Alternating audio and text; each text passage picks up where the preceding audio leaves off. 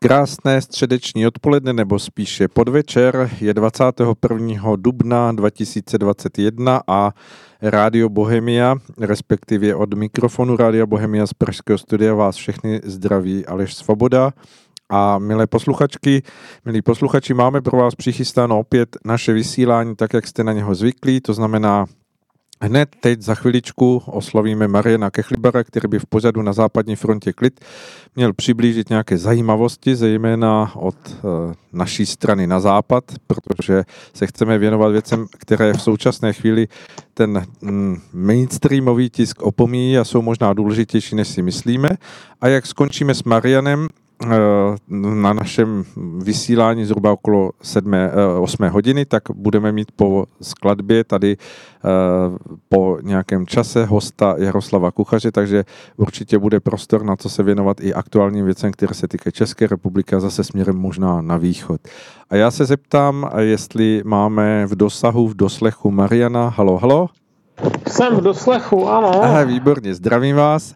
Mariane, možná, aby bylo seriózní pro všechny naše posluchače, tak jenom upozorním, že vy jste absolvoval přednedávnem eh, jakýsi zásah do zubního aparátu, to znamená, že se necítíte úplně v kondici a budeme to respektovat a budeme vám dávat trochu odpočinku na to, abyste, abyste vlastně vydržel celé to naše povídání v klidu a bezbolestně. Je to tak?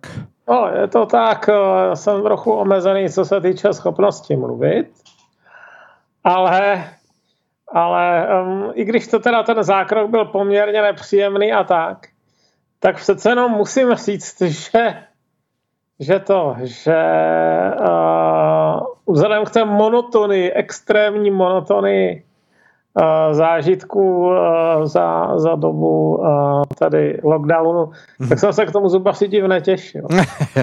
Bylo to... Tr... Dokonce i na to, že se dvě hodiny vrtají v čelisti, tak ještě i na to se těší. tak vytáhlo vás to z té covidové monotónnosti, takže byl zážitek. No, Dobře. To a jak jsem avizoval, uh, pojďme, protože naši posluchači určitě jsou netrpěliví, co máte nastudováno. Já si myslím, že to je docela důležité, protože pokud se kdo dívá teď tak trochu možná uh, ne v trendu, ale přesto um, přes hranice tady uh, do těch prostor, které vyplňuje německá země nebo Německá republika, tak může vidět to, že tam se schyluje na podzim ke změně Eh, která je vlastně avizovaná, to znamená, že by měla odstoupit stávající kancelářka Angela Merkelová a o to její místo jsou dva takový zajímaví uchazeči a zřejmě asi eh, když je přiblížíme, tak to bude to nejlepší, aby se dostali naši posluchači do obrazu a vlastně pak vyvodíme, co z toho vzniká za důsledky nejenom pro Evropu, ale i pro nás. Určitě. Tak, první věc. Německá spolková republika má volby v září spolkové, předtím jsou teda ještě nějaké volby zemské, ale uh, skutečně z našeho hlediska kriticky důležité jsou ty spolkové, protože ty spolkové vám víceméně předurčí uh, vývoj v Evropě. Ale uh, Německo je přece jenom nejsilnější, jelikož je nejsilnější v Evropské unii ekonomicky i početně, tak eh, do značné míry udává její trend, kam se, to, kam, kam se směřuje ekonomicky, kam se směřuje politicky, kam se směřuje třeba z hlediska eh, ekologie, kterou zrovna ti Němci docela tlačí. A, a když tam teď teda budou volby, tak by nás asi zajímalo, jakým způsobem se vyvíjí předvolební situace a skutečně, jak jste říkal, byť to musím trochu poopravit, hmm. Merklová jako vysloveně nerezignuje, jí prostě vyprší termín, mandát jo, a ona nebude teda ucházet se o další. Ona tam byla eh, na, v tom kancelářském úsadě 16 let, takže mladší Němci si v podstatě ani ne, ne, nepamatují éru bez Merklové, no. což je docela šílené tento druh výdrže mají většinou jenom králové, no, tak eh, ona ho měla taky. Kolik se u nás za tu dobu vystřídalo předsedu vlády? Docela dost, že? Deset? Ne, ne, deset asi ne, ale... Deset ne, ale asi, dost jo. jo, dost jo, ano. No, to ani nepočítejte Itálii. Jo. takže, takže eh, eh, je, byla to taková konstanta toho německého života. Zná, známe ji asi všichni, no tak nikdy nebyla nějak zvlášť nalevo ani napravo, prostě se tak trochu točila podle toho, co zrovna lidi požadovali. Tady obnovit jadernou energii, pak ji zrušit zase a, a, a podobně. Eh, no a to, co by se dalo říct, že tu eh, CDU zavedla do takového jako středu. Oni si říkají demeter, ale ono je to víceméně znamená, jako nemáme příliš jasné názory na nic. V té současné podobě. A eh, teď, když oni víceméně donutili po špatných eh, zemských volbách v Hesensku, aby se vzdala předsednictví strany, a aby se vzdala, aby řekla, že už nebude znovu kandidovat. No tak to platí zatím, i když, i když občas potkávám lidi, kteří si myslí, že teď teda Merklová vytáhne sama sebe jako králíka z klobouku a řekne, víte co, já vás zachráním, já budu kandidovat ještě jednou, no tak si myslím, že se to nestane. To už je na to krát pět pozdě a zdá se, že teda skutečně odejde do politického důchodu. Samozřejmě nevíme, jestli se pak nevynosí někde tam ve Spojených národech nebo podobně, jak ti vysloužili politici končí v takových jako luxusních odkladištích, ale, ale kancelářskou už nebude, no, to je v podstatě hmm. jisté. No, to znamená začít hledat náhradníka. E, samozřejmě oni i ostatní strany jmenovali svoje, svoje kandidáty a SPD, sociální demokracie, která jinak jako za celou, za celou dějinu, dějinu eh, za celé dějiny poválečného Německa byli kandidáti, eh, no, kanceláři buď jenom z frakce CDU, CSU, anebo jenom od sociální demokracie. Nebyla zatím žádná jako třetí skupina, mm-hmm. která by dostala, dostala někoho. Takže vždycky se, vždycky se lidi zajímali o to, kdo bude, kdo bude eh, tím a kdo bude o ním. No, tak eh, sociální demokracie jmenoval Olafa Šolce, to je bývalý uh, primátor města Hamburku. A myslím si, že v současné době minister financí. Mm-hmm. A, a, a on byl znám jako docela kompetentní primátor Hamburku. Jo? Asi se s ním člověk napravo nezhodne zrovna tam v azylové migrační politice, ale jinak to šlo, jako jeho hospodaření a tak nebylo katastrofální. Eh, rozhodně nepatří takové té jako skupině rozházet peníze. Eh, no a potom eh, máme jako důležitý významný prvek, což, je, což jsou zelení, kteří ještě v minulých volbách měli jenom asi 9%, ale teď teda z mého hlediska bohužel se dostávají někam na 20%. A nedá se úplně vyloučit, že uh, ty volby buď vyhrají, anebo že uh, ty volby dopadnou tak, že uh, přece jenom toho kancléře dostanou. A v tom uh, ti zelení jsou takový že genderově vyrovnaní, čili z mého hlediska divní. A, že mají teda spolu, spolupředsedu a spolupředsedkyni. Ani mi není jasné, jak se teda můžou dva takovýmhle způsobem dělit o moc, ale tak dobře. A, uh, ale samozřejmě kancléř nemůže být eh, rozdělen, to ta, to ta uh, ústava německá neumožňuje, no tak, tak se rozhodovali, koho si tam jmenujou a ten spolupředseda Hábek rovnou řekl, že ženě ustoupí a, a skutečně teda ustoupil, protože si jmenovali tu Annalenu Berbok. Mm-hmm.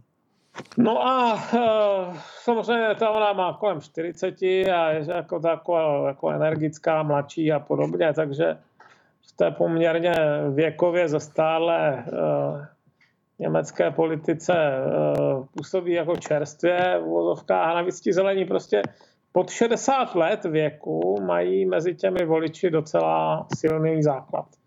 No, když se člověk podívá na jednotlivé ty kategorie, věkové, tak eh, nad 60 stále ještě vévodí teda CDU, CSU, přičemž to je docela silná věková kategorie, vzhledem k tomu, že Německo začalo stárnout už v 70. letech. A pod ní jsou to vlastně zelení, kdo vedou. No. Hmm. Hmm. Úplně nejextrémnější je to u těch mladých lidí, kde se ta CDU má třeba jenom 6%, ty zelení 40 a podobně. Hmm.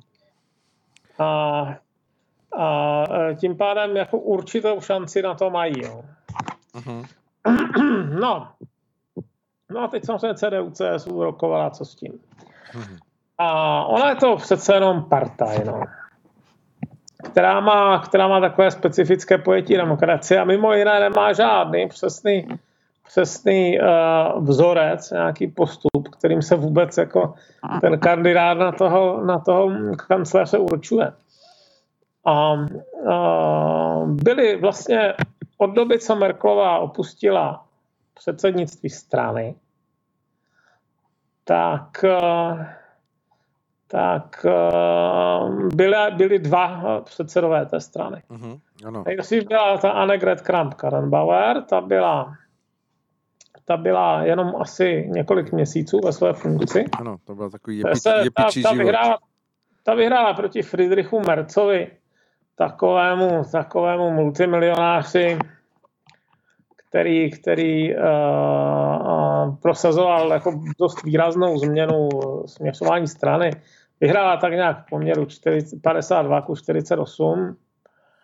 A brzy se teda ukázalo, že v podstatě to nezvládá úplně. Ona i ta Merklová taky nějak zvlášť nepomáhala. A ona po několika měsících teda uprostřed, uprostřed covidové krize rezignovala na svoje, na svoje funkce a, a že teda jako tohle to nepovede. Ona vůbec eh, byla, nebyli se teď ministriní obrany, což je v Německu takové prokleté místo. Tam jako žádný člověk snad neudělal kariéru. Jo. To je, to je jako uh, místo, kde se chodí, já nevím, likvidovat tu kariéru. Jo. A uh, tak bylo, tak se začalo rozhodovat o tom, kdo teda bude znovu v, nové, v novém kole. Trvalo to několik měsíců protože do toho zasahoval ten covid, bylo patrné, že už se nedá udělat třeba jako osobně konaný sjezd té strany a tak.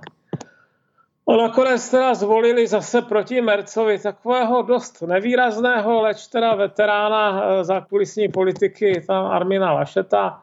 On není jenom zákulisní politik, on je teda v současné době zemský, zemský předseda vlády v severním Poríně Westfalsku, což je důležitá, důležitá část Německa, nejpočetnější 16 milionů obyvatel. Uh-huh. Vyhrál to tam po, tehdy poměrně nečekaně a těsně. Mám pocit, že ta jeho vláda má většinu jednoho hlasu, ale nemůžu na to přísám, myslím, má většinu jednoho hlasu. Prostě na těsno. Jo. Ale on není kdo ví jak oblíbený. Hmm. Jeho největší slabinou bylo, že ve všech eh, průzkumech veřejného mínění vycházel špatně.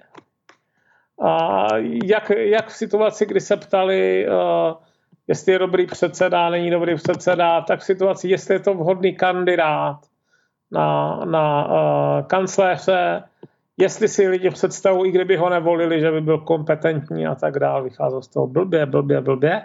I proti Šolcovi, i proti té Analeně Berbok vycházel tak jako Někde kolem ní, ale byl to předseda CDU a věrný Merklovec. Že? A člověk, který teda byl jako součástí té vnitřní kamarily, té kliky, která té, té, té špičky té strany, která, si, která má v CDU neuměrně velký vliv. Jo? Možná to někomu připadá jako uměrné, mě teda ne.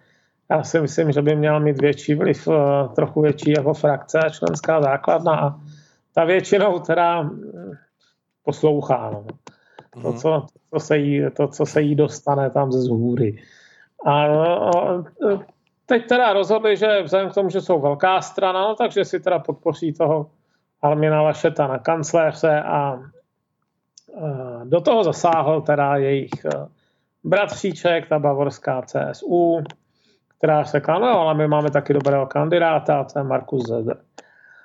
Markus Zeder je z Franken, je to jako okrajová část dnešního Bavorska, není to úplně typický Bavor, ale trochu tam přirost k té straně. Je trošku takový oportunista a, a je a, hodně jiného rázu než Merklová. Mm-hmm. A jeho politika je jiná, jeho vystupování je jiné a podobně, i když se nedá říct, že by se od ní jako vysloveně odtahoval, to zase ono je v tomhle takový manévrovací typ. No a co se stalo, to si myslím, že si můžeme popsat po té písničce. Dobře, takže pouštíme si písničku, ať si odpočinete. Ano. dozněla nám z písnička a já se zeptám, jestli tam máme Mariana, halo, halo. Jsem tady, já přemýšlel jsem nad textem té písničky a usoudil jsem, že teda to bych mohl psát nějakou poezii a... No vidíte, třeba to bude inspirace. Ty brdě, no tak... Asi radši zpátky do Německa. Pojďme no. zpátky k politice, k Markusu Zjedrovi a Arminu Lašetovi. Zedr. Zedr má v současné době velice dobrá hodnocení uh, právě mezi voliči. Dokonce i mezi těmi, kteří by ho vlastně nevolili, tak říkají, že, že uh, by mu důvěřovali nejvíc v pozici kancléře a má ten náskok obrovský, obrovský vůči těm ostatním. Mm-hmm. A tím myslím se jako dvou a půl násobek, jo? jako strašně, hmm. přes 60%. To je dost, ano. A to je poměrně uh, silná karta. On na tom takhle nebyl vždycky. Byly časy, kdy byl spíš neoblíbený, ale poslední, on si teď získal jako relativně dobré ostruhy za covidové epidemie a, a působí jako někdo, kdo je takový jako rozhodný, energický, přizpůsobivý zároveň a, a lidi lidi mu teda docela důvěřují. No a Zedr oznámil minulou neděli před nějakými deseti dny, jedenácti, že uh, je připraven také nabídnout sebe sama jako kandidáta. Hmm. Načež teda nastalo nějakých 8-9 dramatických dnů, protože to byla v podstatě vzpoura ta, CDU, eh, ta CSU měla za historii dva, dva kandidáty, Strause a Štojbra, nemýlim se. A Strauss byl ještě někdy koncem 70. let a prohrál to teda a Štojbr byl 2002. Mm-hmm.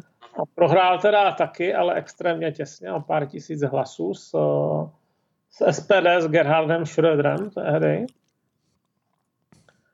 A, a po třetím prostě nechtěli dávat šanci, jo? Hmm. i když je to přes 70 let. A, a ten, ten Zodr se ale rozhodl, že to, to přece jenom zkusí a, a on měl na své straně jako mnoho lidí v nižších úrovních té strany. Například mezi poslanci. Jo? Ti poslanci se bojí toho, že už ten minulý výsledek, což byl 32%, takže se ani nereplikuje. Že by třeba mohlo být taky jako 23%, to je s panem Lašetem, který je neoblíben, pokud neudělá nějaké zázraky, tak to tak fakt být může. No a to by znamenalo, že by ztratili, ztratili eh, třeba stovka poslanců nebo i víc svoji hmm. funkci. No tak to je, to je docela masakr, decimace. Takže uh, ti nemají zájem podporovat uh, slabého předsedu. No a podobně se zdá, že i mezi samotnou členskou základnou by docela dramatické rozdíly, že tam daleko víc dávalo, dávalo lidí přednost právě Zedrovi před Lašetem, který byl nevýrazný. No, no, a e, tak se, tak se teda jako rozjelo v té straně taková, taková jako dvojí hra, kdy to samotné vedení taková ta kolem Šojbleho, jo, ta, e, já tomu bohužel musím říkat gerontokracie, protože většina těch lidí je docela starých. No. Tak, to je, i když ne všechny, ale, ale, ale je, to, je to taková ta stará garda každopádně, která je zvyklá dělat, dělat ta, ta, ta, ta, ta rozhodnutí tam na svých schůzích tak ta jednoznačně nechtěla ztratit tvář a podporovala to Lašeta a, a naopak ta členská základna a zemská združení a tak, ta, ta, když už se ozývala, tak se ozývala na Zedrovu stranu. No a, a teď jako nebylo úplně jasné, kdo to vyhraje. Nakonec to teda vyvrcholilo tím, že pondělí večer, v 6 večer, zasedlo takové online zasedání, té špičky té strany a 8 hodin se prostě rokovalo. Ale byla tam jenom CDU, jo? Jakoby mm. CSU jednoznačně podpořila Zedra a hotovo. CDU si teda vyjasňovala, co chce a nakonec teda významným poměrem asi 31 ku 15 řekla, ano, my chceme Lašeta teda, jo. A ten Zedr měl možnost buď to hrotit dál nějakým způsobem a třeba vyvolat nějaké nepřátelské hlasování, kterému se říká Kampfabstimmung ve, přímo v té, uh, frakci, anebo uh, hold přiznat, že, ta, že to vedení té CDU jako nepřesvědčilo. Tak se rozhodl, že, že akceptuje rozhodnutí toho vedení CDU a tím pádem se oficiálním kandidátem na kancléře stal právě, právě tady Armin Laschet. No a hned první průzkum ukázal, že jim jako drasticky propadly preference. Takže uvidíme, uvidíme, jak se, bude ty, jak se budou ty preference vyvíjet dál. Ale pokud by to skutečně skončilo někde kolem 24%, mm-hmm. no tak to by bylo docela špatný výsledek. To by se mohlo stát třeba i to, že by se v Německu ujala vlády takzvaná rudo-rudo-zelená, což je teda něco, co mě strašlivě, strašlivě děsí. To je, to je něco, co opravdu jako mě běhá mráz po zádech, protože jako bývalí Honeckerovi komunisti ve vládě žádná radost.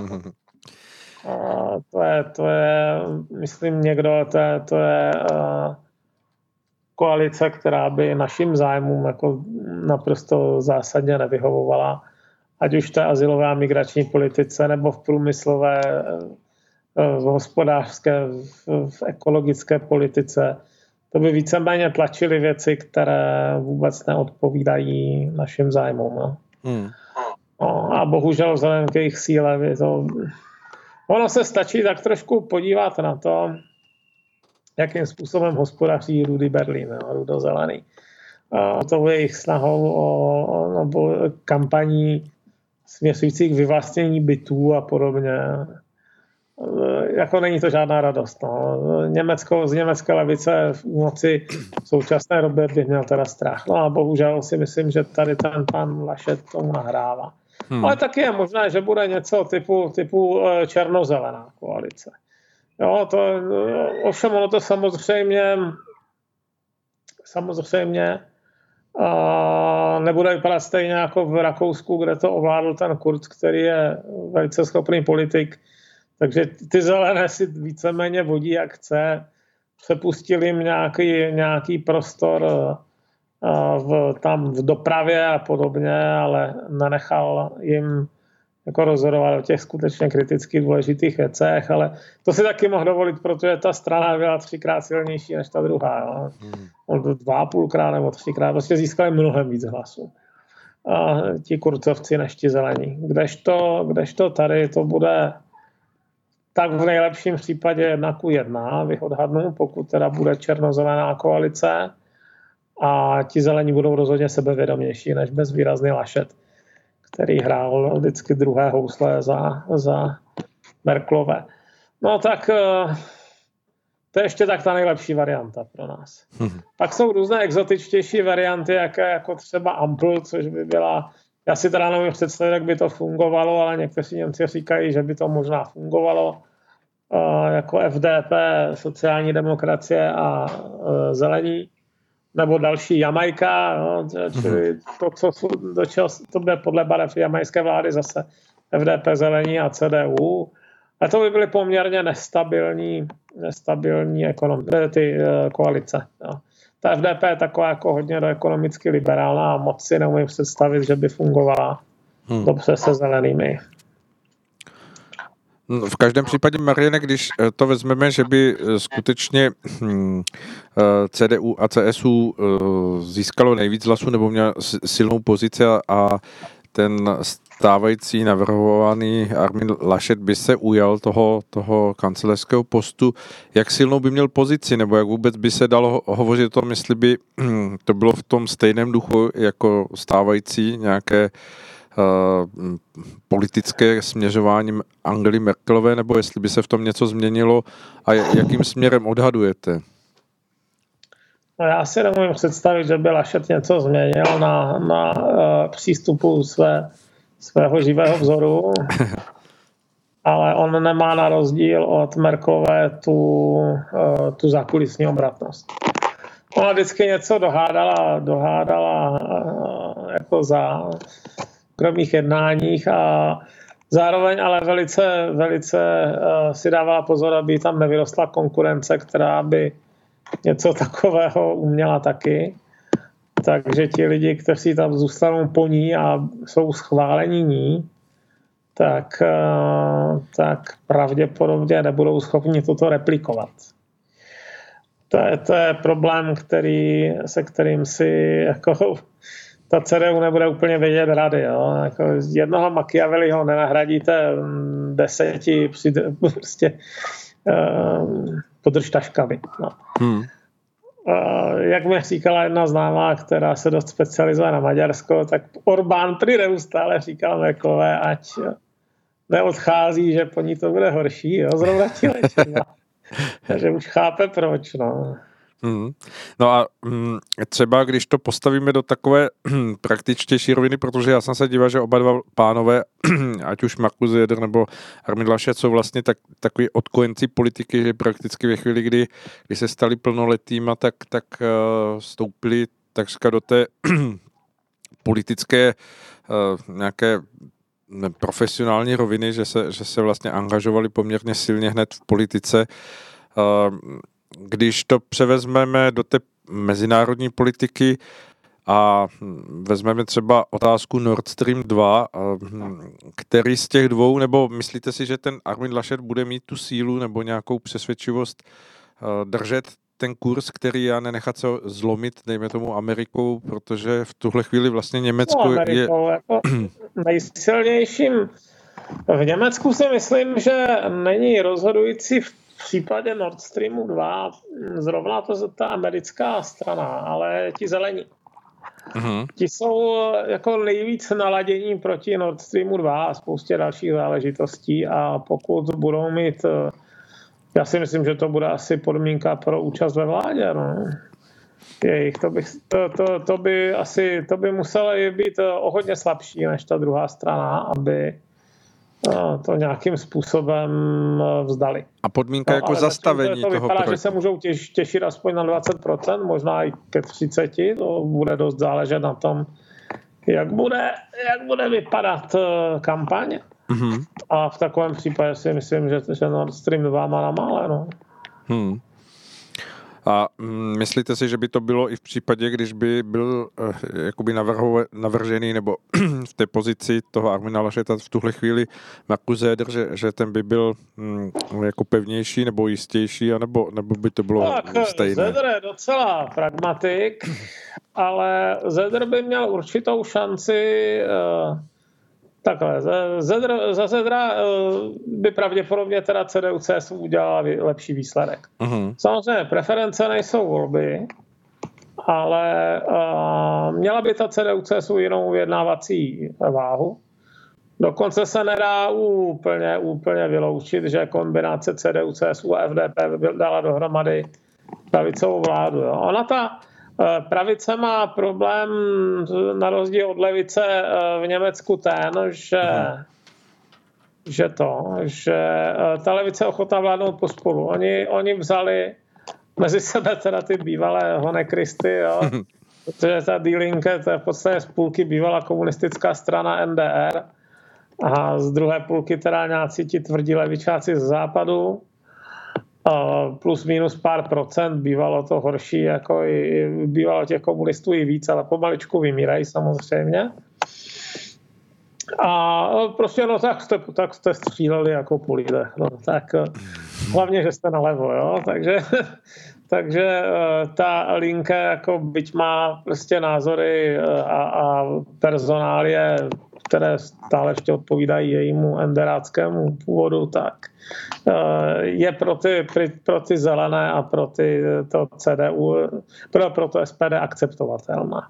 Uh-huh. Když, to, když to na té pravici je to rozštípení hlubší, AFD vznikla jako vysom vznikla. Ona už tehdy byla teda jako protimerklovská, ale vyvinula se jako hodně protimerklovská, což znamená, že pro tu CDU je naprosto nestravitelná No a ti prostě koalovat nebudou. To je vyloučeno. Mm-hmm. To se, takže, takže nějakých těch, dejme tomu, 8 až 12% při posledních volbách to bylo 12,5 a, tak e, hlasů a tím pádem e, lidí v té sněmovně, nemilím se, jak je to asi 90 poslanců má asi nějakých takových ta AFD, ono od ní pár lidí uteklo taky. Mm-hmm. No, tak eh, toto jsou jakoby hlasy, které ta pravice nemůže využít, nebo se rozhodla, že za žádných okolností nevyužije. A to samozřejmě vytváření jakékoliv koalice, která by byla napravo od středu, v podstatě znemožnilo. Jo? Hmm. Jediný takový, jediná taková eh, koalice by mohla být, kdyby se dala dohromady, uh, kdyby náhodou, čirou náhodou právě FDP a CDU dala dohromady přes 50% hlasů, ale to se teda s Lašetem určitě nestane, to, to se divil. Mhm. Dobře. No, když to ten Zeder jako měl určitou schopnost, on třeba jako jedna z věcí, která je, která je uh, typická v Německu nebo která je nevyhnutelná, tam je poptávka po nějaké ekologické politice a strana, která se rozhodne, že to teda rozhodně dělat nebude, tak nemá moc šancí, jako na nějakou, nějaká vysoká procenta, to je tak ta AFD, ale prostě jsou zastropovaní, jo.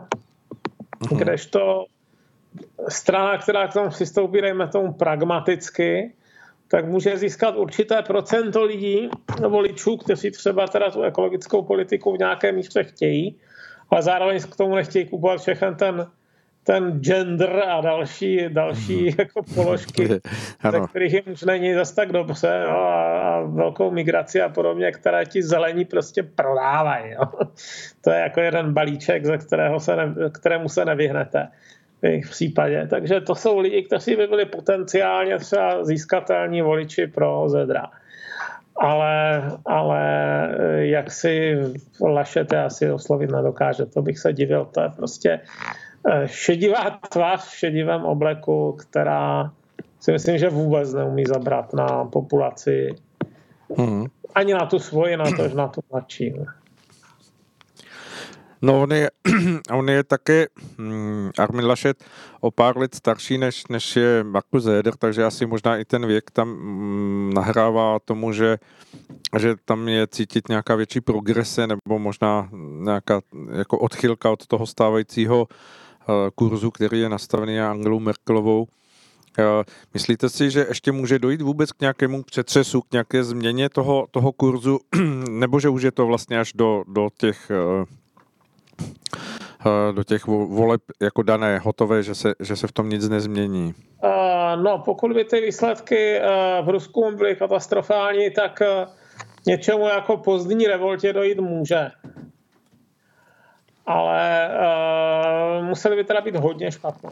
Hmm, hmm. To, si myslím, to si myslím, že by opravdu muselo být někde na úrovni 20%, jo. aby se teda zvedli. A, aby začali bubnovat na poplach. A začali bubnovat na poplach. No. To, kdyby, kdyby hrozila jako ztráta, ztráta uh, mandátu 40% stávajících poslanců, oni zase jako úplně sebevražení taky nejsou, ale to by upřímně řečeno znamenalo nejenom sesadit Lašeta, jo? to by znamenalo asi odstranit celou tu špičku té strany, hmm. která ho tam konec konců zvolila, protože je to jejich člověk bez ohledu na, na možné výsledky. Jo?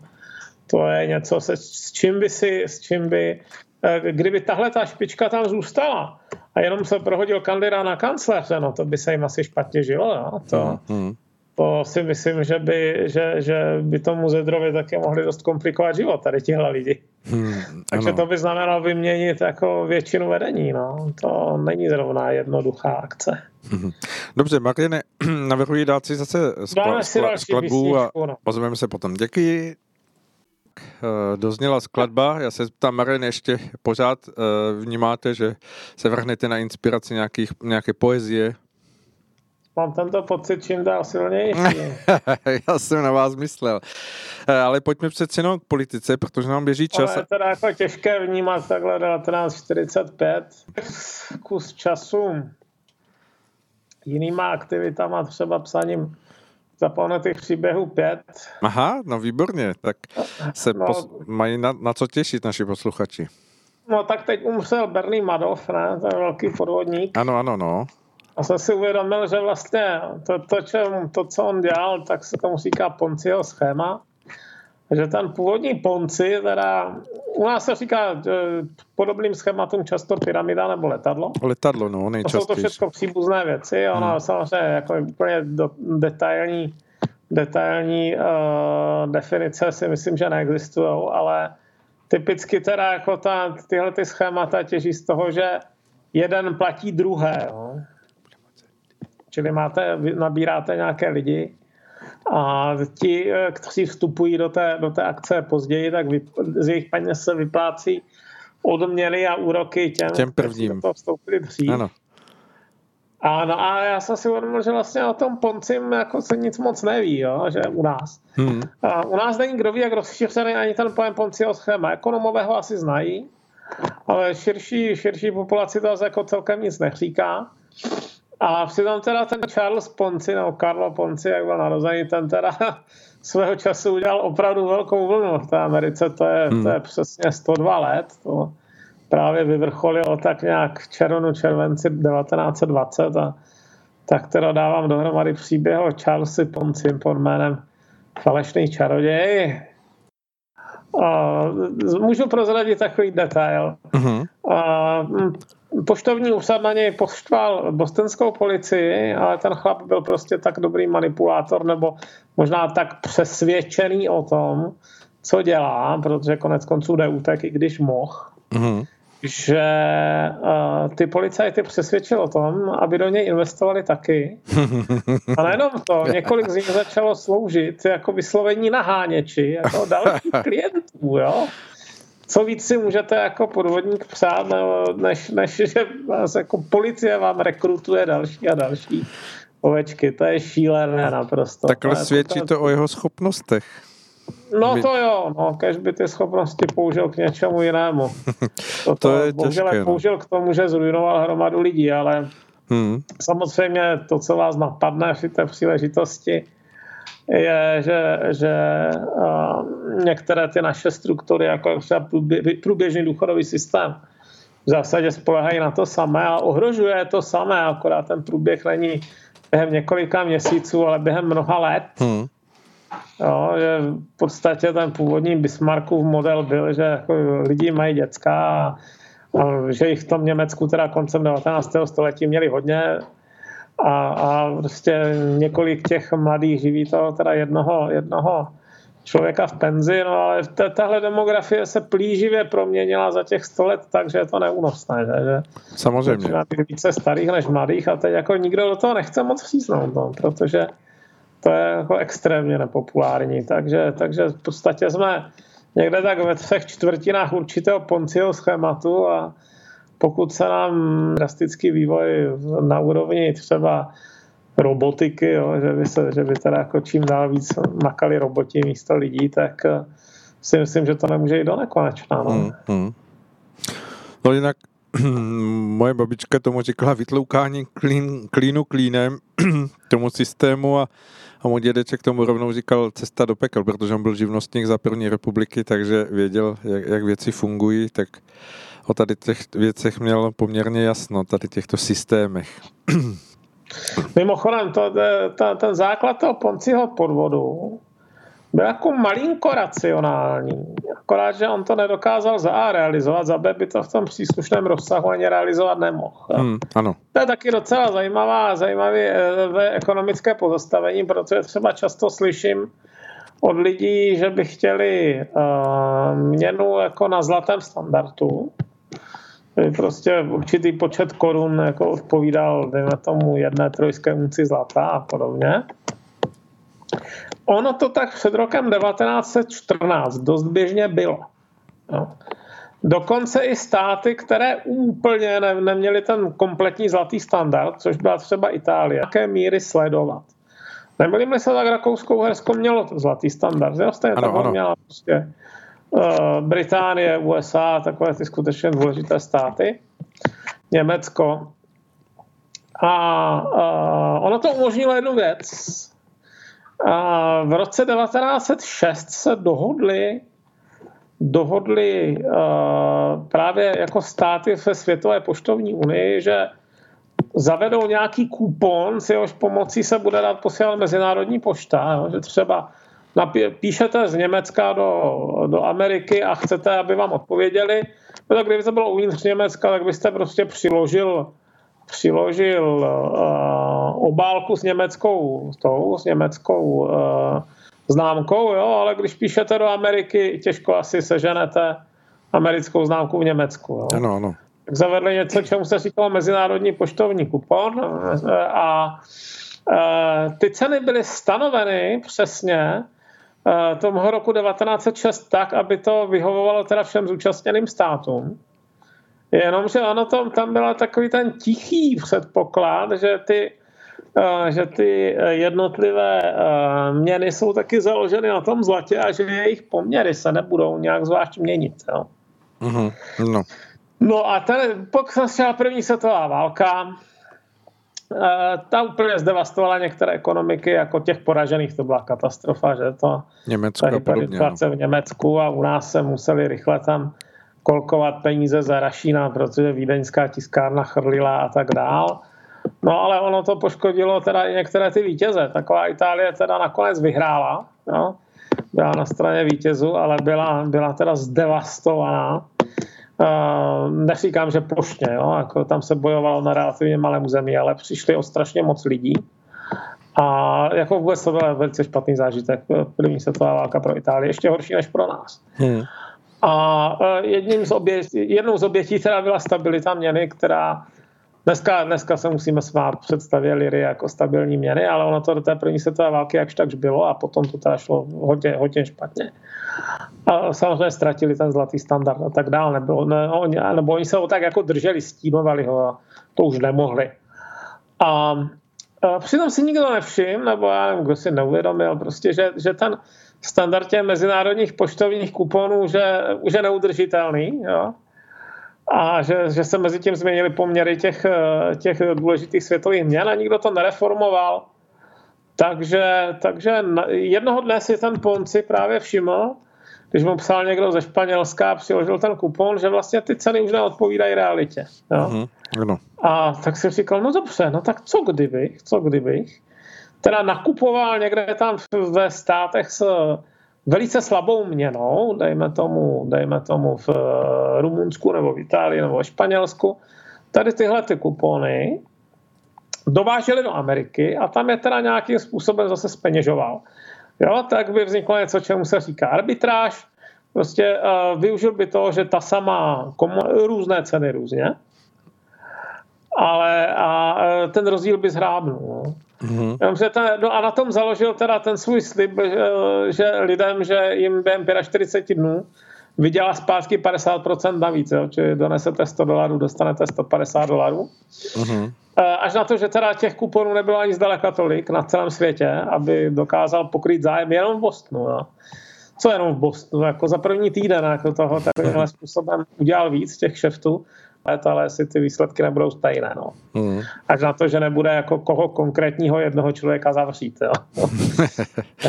no. Tehdy ho mohli zavřít a pak deportovat do Itálie, ale, ale tentokrát eh, nic takového asi neudělá. No. Hmm. Když se, Marie, nevrátím ještě hm, k Německu, nebo jo, vůbec... Ano, víte, já jsem chtěl vlastně, já jsem to ani úplně nechtěl mluvit, akorát, že já jsem se do toho dneska odpoledne Jo, a to, to, bylo, to, to, byl, ještě v hlavě. To byl zajímavý Ale exkurs. Vlastně jsem se chtěl zmínit trošku o tom Berlíně, o, o, o, těch, o těch jejich eh, bytových těch. Ano, ano. No, tak zkrátka Berlín, eh, Berlín eh, je takové poměrně špatně zpravované město ekonomicky. Jeden čas byli úplně příšerně zadlužení, což se teda jenom pomaličku, pomaličku zlepšuje. Ale uh, byli příšerně zadlužení. Jo. To je, to je, to je, myslím si, že jeden čas to vypadalo, že nebudou schopni splácet ani úroky, no tak naštěstí je teď úroková sazba nízká. Pamatuju si před několika lety, že se teda v německém tisku docela vážně debatovalo o tom, co se dá dělat v případě, že zkrachuje spolková země. Jo, protože v Americe může stát zkrachovat, jako je Kalifornie a podobně, a teoreticky mm, prostě pak mají ti, já už prostě debatovalo o tom, jestli náhodou není na čase to ústavně změnit, protože to některé ty strany, některé ty státy vysloveně provokuje k tomu, aby, aby uh, se chovali rezodpovědně. Jo? Jako v nejhorším to si to za ně vyžere zbytek Německa. No tak, e, teď už to teda tak extrémní není.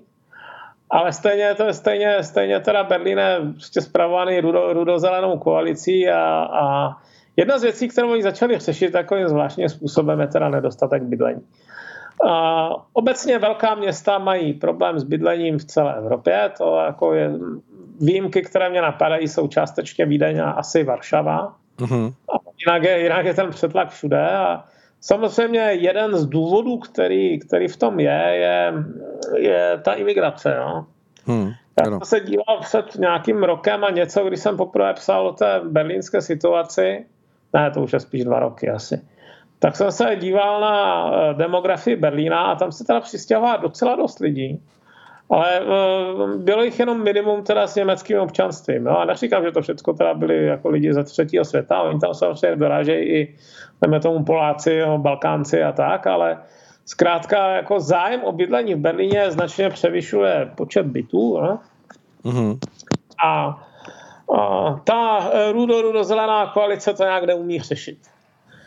A kdo to třeba uměl řešit, byla ta Vídeň. Ta Vídeň zkrátka eh, stavěla eh, městské byty, ona je staví už asi od 20. let 20. století. Jo?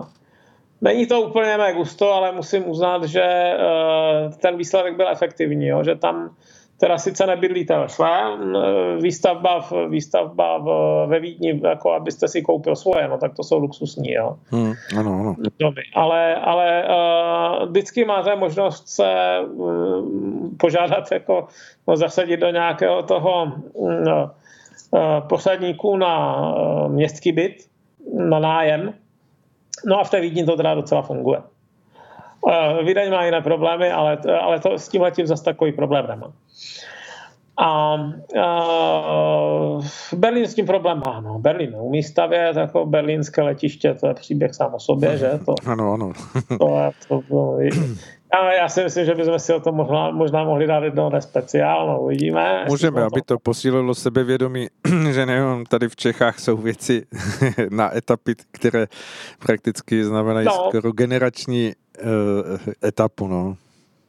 No, v Berlíně zkrátka teda jako přistěhovali se lidi, ale byty se nemnoží, no tak se rozhodli, že typicky, typicky teda po typickém stylu té levice, že zavedou eh, horní, eh, horní limit na pronájmy s výjimkou úplně nových budov, jako na ceny nájmu. Mm-hmm. A ještě navíc je iniciativa Deutsche Wohnen und, Co. enteignen, čili, čili vyvlastnit jako firmy Deutsche Wohnen a spol, což směřuje vůči takovým těm velkým firmám, které si nakoupily tisíce bytů a které mají teda vliv. Jo? Mm-hmm, to, to, to je tam moc běžné. U nás to není moc běžné. U nás je ten Heimstaden jako na, v severní Moravě, co převzal částečně ty OKD byty a kupuje toho víc, ale uh, jinak to u nás příliš neznáme. Tam je to teda běžné a samozřejmě takové velké firmy jsou perfektní terč pro uh, různé aktivisty. No, tak teď se stalo to, že jim uh, že zavedli, zavedli teda ten strop na nájemné, přestože věděli, a jako právníci jim to říkali, a prý to bylo natolik jako profláklé, že na vysokých školách dávali studentům teda otázky, otázky při zkouškách, Eh, kde všude jsou chyby jako, jo, v tom zákoně, nebo co všechno je tam jako neústavní. Jo. Tak, tak eh, věděli, věděli, byli si prakticky jistí, že uh, tohle to neprojde přes ústavní soud, nejvyšší jo, v Karlsruhe. Ano, ano. Dokonce do té míry, že uh, sami lidem doporučovali, ať si to uspořené nájemné, teda od toho maxima výš, ať si ho ukládají stranou pro případ, že ten zákon proletí u toho soudu. No tak je proletěl. No. No, jsou v Karlsruhe řekl, že na to to prostě nemá Berlín právo, že, že Berlín má právo si regulovat různé místní záležitosti, ale zákony o pronájmu obecně patří do kompetence spolkového sněmu a ten s tím nevyjádřil žádný souhlas. Takže celé to padá zpětně, to znamená, že ti majitelé těch bytů můžou žádat zpětně to ušle nájemné, dokonce asi včetně úroku. Jo? Hmm. No katastrofa. Naprostá katastrofa, ostuda. No, ale, ale ani to teda nepohnulo zatím s preferencemi v Berlíně natolik, že by si třeba zvolili nějakou středovější, středovější městskou vládu, jo, bohužel. Hmm. No. To jsou v celku a ještě mezi výhledy. běží teda ta iniciativa za vyvlastnění. Ti teda musí nazbírat 170 tisíc podpisů, což není jednoduché, protože je covid. Uh-huh. Ale pokud je pozbírají, tak teda zároveň se s federálníma volbama v září 2021 budou hlasovat o tom, jestli má Berlín vyvlastnit tyto byty. Jo? Hmm. Jenomže to by znamenalo zase jim dát nějaké odškodné. Jo? To v Německu nemůžete něco vyvlastnit jen tak prostě a, a říct tak a teď máš prázdné ruce a běž jo? na to. No, přece jenom je v té ústavě zakotvený sice princip uh, vyvlastnění, ale za adekvátní náhradu tržní, no to by byly takové, takové biliony jako na koruny. Hmm. Že, že to si tahle ta těžce zadlužená země už nemůže dovolit. No, země, myslím teda Berlín. Ano, jako, Berlín, ano. No a upřímně by daleko větší smysl dávali, aby, aby vzali 20% těch peněz, které by na to byly potřeba a postavili teda nějakou novou čtvrť. Ja. Ale do toho se nějak nikdo nemá. No. Mariane, už se blížíme eh, k našemu vyčerpání času a ještě ano. teda se vás zeptám, protože určitě to bude posluchače zajímat eh, váš odhad po těch podzimních volbách, které proběhnou, myslíte si, že Německo hm, posílí anebo zeslábne, co se týká nějaké své určité stability na té mezinárodní scéně, tou výměnou, která bude z části psychologická, z části i faktická, jako to tím poskládáním nějakých koalic a podobně? No, Hmm. A já myslím, že to záleží hlavně na tom, jak, jaký bude vztah budoucí koalice k průmyslu. Hmm. Protože No, jako nejsilnějším argumentem Německa není ani armáda, ani, ani ropa, ani nic, ale prostě průmysl a její produkce, jeho produkce. To, to jim dává tu finanční sílu, kterou mají a tím pádem vyjednávací. No a e, mám za to, že si pravděpodobně e, nevyhneme účasti zelených ve vládě. Hmm. Ale je otázka, jestli to teda bude účast taková, že, to, že, to, že tam jako dostanou k dispozici no, prostor takový ti, jak to říci, jako úplní šílenci. Uh-huh. A nebo jestli eh, převáží to jižní křídlo, které, tam Krečman a spol, kteří dokážou s tím průmyslem nějak vycházet. Jo. Uh-huh. Pokud to druhé, tak by to asi taková katastrofa nebyla, ale, ale pokud to první, nedej bože, v kontextu nějaké té Rotrod Grün koalice, čili ještě s těmi komunisty, tak si myslím, že to může tou německou ekonomiku značně poškodit. Hmm. Ale víc se obávám upřímně o nás, protože my jsme strašně soustředění na produkci průmysl, uh, součástek do automobilového průmyslu a ten automobilový průmysl německý nemusí uh, tu, ten přechod na uh, elektromobily úplně ustát. Hmm. On by asi nezanikl do čistá, ale uh, elektromobil je o dost jednodušší zevnitř teda než, než uh, automobil na spalovací motor.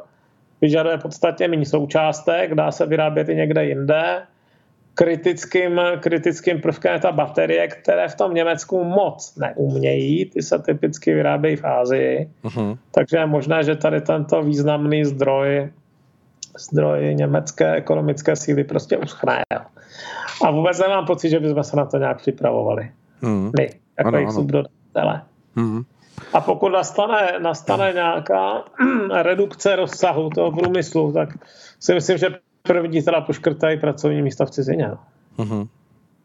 No, tak uvidíme, jak se to bude vyvíjet ještě v kontextu s tím vším ostatním, co na té mezinárodní scéně eh, nějakým způsobem eskaluje a zároveň i s tím, že stále pořád jsme v jakési eh, různé eh, lochnesce covidových vln, takže uvidíme, co se to bude všechno do toho promítat a mm, věřím, že až se uslyšíme, Mariane, za 14 dní, že bude zase o čem z mnoha no, úhlů no, pohledu hovořit. zahojenou čelist, protože teď už docela cítím. Já věřím a moc děkuji za to, že jste to vydržel a mm, určitě to oceňují naši posluchači, takže uh, Mariane, moc děkuji za váš vstup a hm, přeji hezký večer, odpočíňte si a budu se těšit se. za 14 dní. Naslyšenou. Ano, naschle. A uh, milí posluchači, my si teď pustíme skladbu, aby jsme měli čas nachystat tady ve studiu prostor, protože uh, k nám dorazil osobně Jaroslav Kuchař, takže se těšíme, že po skladbě budeme s ním tady hovořit o aktuálních věcech, které se týkají toho, co se děje teď okolo nás a co bez pochyby asi každý zaznamenal a není to koronavirus, je to úplně jiná situace na scéně té dnešní přítomnosti. A mm, já nabízím všem, kdo budete chtít během našeho povídání, eh, můžete nám na buď facebookový profil, nebo na náš chatový profil na stránkách Radio Bohemia eh, posílat otázky. Když budeme mít čas, dostaneme se k ním a budeme rádi odpovídat. Takže teď slíbená skladba. Dozněla nám skladba, eh, která byla záměrně delší, aby jsme měli čas se tady přeskupit ve studiu, ale už se to podařilo. A já tudíž mohu vítat proti sobě eh, příjemného a vítaného hosta v našem rádiu, Jaroslava Kuchaře. Přeji pěkný večer, vítejte. Dobrý večer. Eh, nevím, jak nazvat to naše dnešní povídání. My se vidíme po nějaké době, kdy eh, vlastně minule jsme měli technické problémy a nevysílali jsme, ale teď už jsme opět eh, naplno, v plné síle, takže Jaroslave, naše předchozí povídání jsme věnovali koronaviru, ale myslím si, že dnes to bude úplně o něčem jiném. No, všechno souvisí se vším, tak já myslím, že se dotkneme i koronaviru. Dobře, tak uh, chtěl jsem nazvat naše dnešní povídání na východní frontě neklid, ale můžeme to, můžeme to nějakým způsobem přizpůsobit tomu, co budeme považovat za úplně nejdůležitější preferované téma a postupně probereme i to okolo. Co vy byste si vybral jako, jako hlavní, čím začít teď v tuhle chvíli za sebe, za vás? No, pro mě eh, jsou dvě témata. Pokračování eh, globální agendy, kde ten koronavirus je nástrojem té agendy a Teď to aktuálně teda samozřejmě ten neklid na, východ, na východní frontě, i když mě se slovo východní fronta teda nechce říkat, protože eh, to má velké negativní emoce spojené s tímhle slovním spojením, tak snad ani radši ne. Ale jako samozřejmě o tomhle tématu je potřeba se bavit. Uh-huh. Hmm.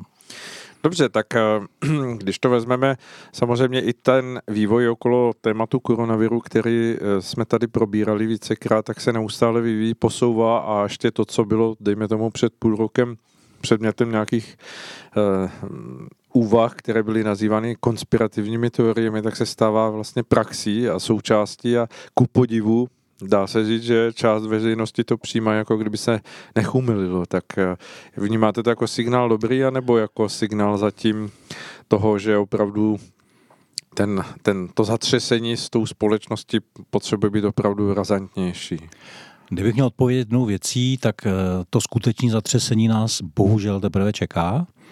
Eh, a já se vrátím ale retrospektivně Dobře. Eh, o rok zpátky, když jsme vlastně na jaře o tom mluvili opakovaně, pak v létě a na podzim a pak teda minulý před dva, dva měsíce zpátky, tak jenom, jenom to, že na jaře jsem vlastně říkal, je to reálný, je to umělý a pokud, eh, pokud přijde druhá vlna na podzim, tak je to důkaz, že je to uměle šířený. Uh-huh. Jo?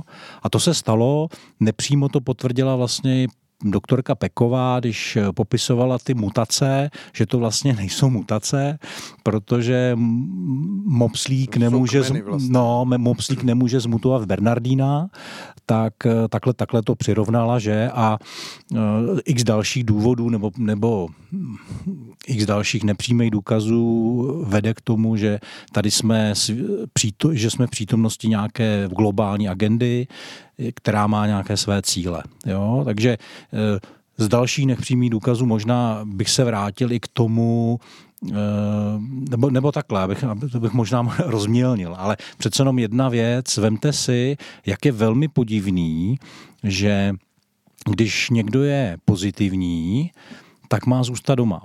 Jo? A u lidí, který, eh, u kterých to má nepříznivý vývoj, tak to pak znamená, že se dostanou do nemocnice už ve velmi nepříznivém stavu a pak, když se dostanou na tu ventilaci, tak 50% lidí umírá. A já se ptám, jestli jsou tady nějaký doktoři posluch mezi posluchači, jak je možný, že lidé, kteří složili Hippokratův slib, eh, dneska neumí, nechtějí léčit lidi, kteří neprošli testem, jo, vůbec se s nimi nepustí vůbec jako do, do své ambulance. Jak je možný, že minimálně na podzim nebyla k dispozici nějaká rada, nějaký balíček pro ty COVID, protokol. COVID protokol pro ty pacienty, vitamíny, nějaký ten Ivermectin nebo prostě podobné léky. Izoprinozin. Izoprinozin. Prostě všechno bylo, všechny tyhle věci byly k dispozici. Já to považuji za zločin v podstatě, že vláda a, a doktoři, že se ne, ne, nezbouřili. Jako to přece není možný, jako se skovávat za lege artis, protože e, to jako si budu mejt ruce, že teda když něco není, e, není předepsaný, ověřený stoprocentně, tak budu nechat umírat lidi jen tak. Hmm, hmm. To, mě, to, to je, ale to jako, jako, já to, možná to teď vyznělo jako výčitka doktorům, jako samozřejmě mnoho z nich se snažilo, jo, a moc o tom ani radši nemluvili, což je o to horší. A, a a pokud někdo jako o tom mluvil, tak byl sejmut, že jo? jo? Už tohle je pro mě důkaz, jako, že tady jsme, jako, a nejenom v České republice ještě, to, to se děje všude ve světě, v Americe, v Evropě, eh, těch doktorů, kteří promluvili na tohle téma, bylo spousta, že? A byli umlčováni, vyhozeni jako z pozic nebo úplně z práce. Eh, a místo, aby jsme se soustředili na léčbu, tak vlastně všechna ta energie a mediální masáž se týká očkování. Jo?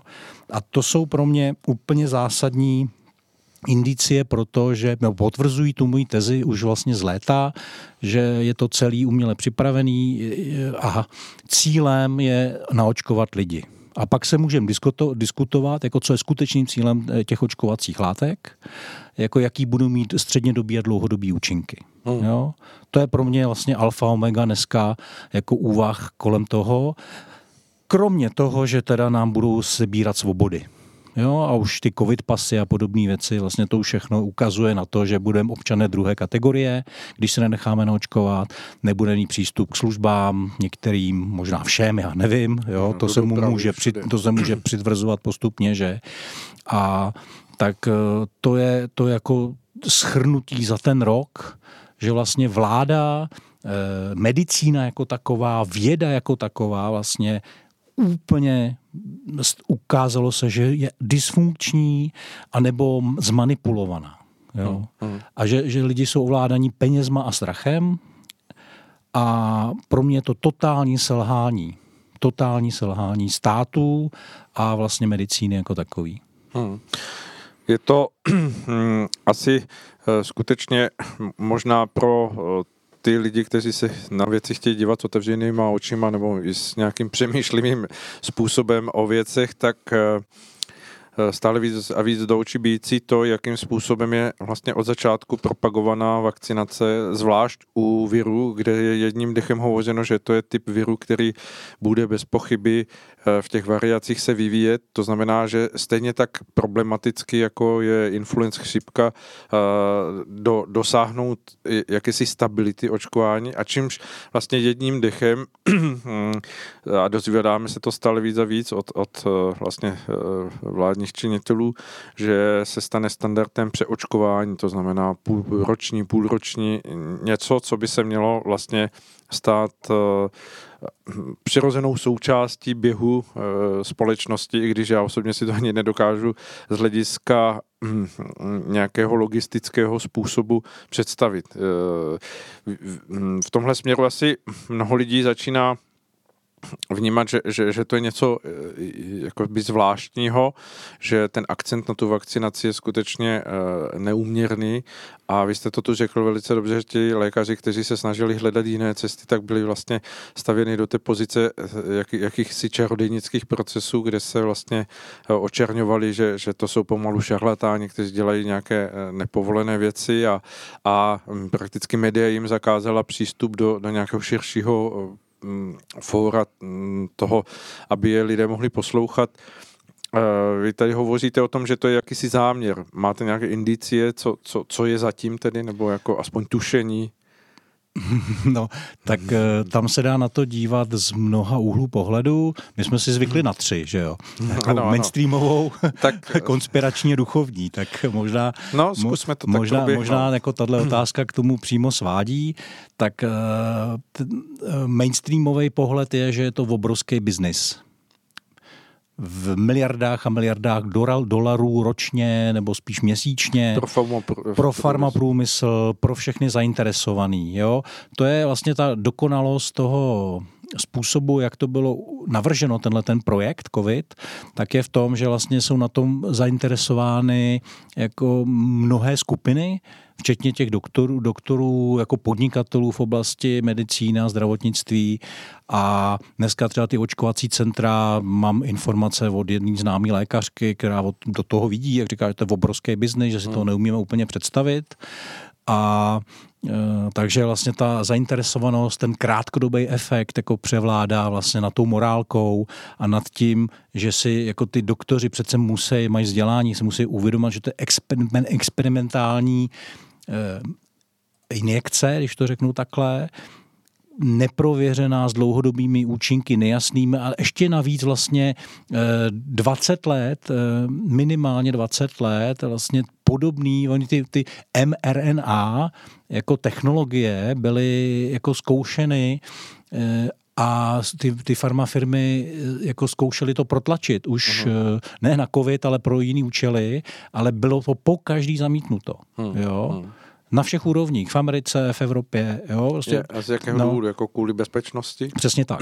Hmm. jo, protože oni samozřejmě teď tvrdí, že to nemůže ovlivnit DNA hmm. lidskou, ale jo, to je, tak když se, já nejsem odborník, jo, ale vlastně když se o tom s někým bavím, kdo aspoň má nějakou zá, nějaký základy jako vzdělání, tak, tak vždycky řeknou, no jo, ale teď tady přece, jako, jak vznikají mutace vůbec jako v přírodě, že jo, jak to, jak to vlastně je, tak a teď to vysvětlí, tak jak člověk se i like si řekne, aha, no, tak to samozřejmě jako v tom množství, v těch miliardách a miliardách procesů, které v těch buňkách probíhají v každém těle, hmm. tak to je jenom otázka času, že jo? Ano, ano. jo? A v okamžiku, kdy vznikne životoschopná buňka, zmutovaná, tak jako, co to znamená, že jo, jo? A to jsme minimálně u rakoviny, nebo u něčeho horšího. Jo? Hmm, takže, hmm, hmm. takže to je, tam ty rizika jsou obrovský. A, a se to je, o plodnosti no, také se hovoří. Jo, jo, jo. A to je, a to je vlastně to je krásný oslý můstek jako do té konspirační ano. báze, že jo, že kromě, kromě toho, že to je obrovský výdělek pro Billa Gatese a podobný, a farmafirmy, tak, tak je ten tím sekundárním nebo hlavním cílem je vlastně snížení populace na planetě, eh, které, která může znamenat jako samozřejmě určitou Eh, možnost jako líp lidstvo ovládat eh, v tom, v tom menším počtu. Eh, můžou tam být nějaké věci, které souvisejí s intelektem, se schopností kognitivních, nebo s omezení kognitivních schopností, o tom se moc nemluví, ale já to tam teda jako vnímám zatím taky. A ono Samozřejmě je to svým způsobem z pohledu elit logické, protože prostě ta planeta má nějakou kapacitu, Eh, nějaké limity. nějaké limity a zdá se, že, že jako to lidstvo tak, jak funguje v tuhle chvíli, tak, tak se jich dotýká už těch limitů a to, to jako se jim úplně nehodí, že jo? takže potřebují e, zničit především kolega tady kýchá, tak asi to bude pravda. No, Doufejme, že to je jenom jako kýchání pro pravdu. a, tak, eh, tak vlastně jako tím, tím základním cílem může být toto, aby, aby vlastně to lidstvo jako bylo, bylo, bylo ovladatelný dál, když to řeknu takhle. Mm-hmm. Jo. Mhm. A e, ten duchovní rozměr, tam se samozřejmě můžu opírat jenom o mé vhledy nebo vhledy jiných dalších lidí, včetně nebo nějakých proroctví, které máme k dispozici, včetně Jano, Janova proroctví a tak dále. Nostradamus k tomu roku řekl velmi zajímavé věci.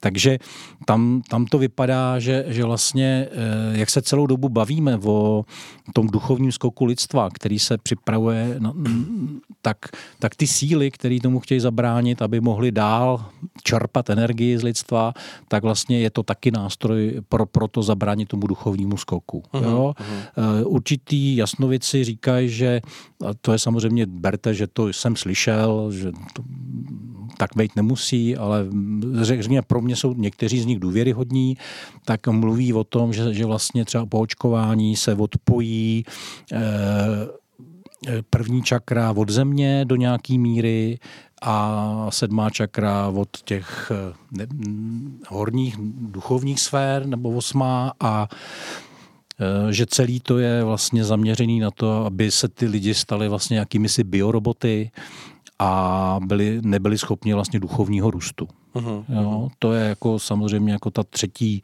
úroveň eh, těch cílů, který můžou nastat. A jako jenom pro zajímavost, eh, někde v Praze je nějaký pár, který skrze nějaký konkrétní konkrétní postupy, jako to na, um, umí znova napojit. Jo? Uh-huh. Ty, ty lidi, kteří byli takhle odpojeni. Uh-huh. Jo?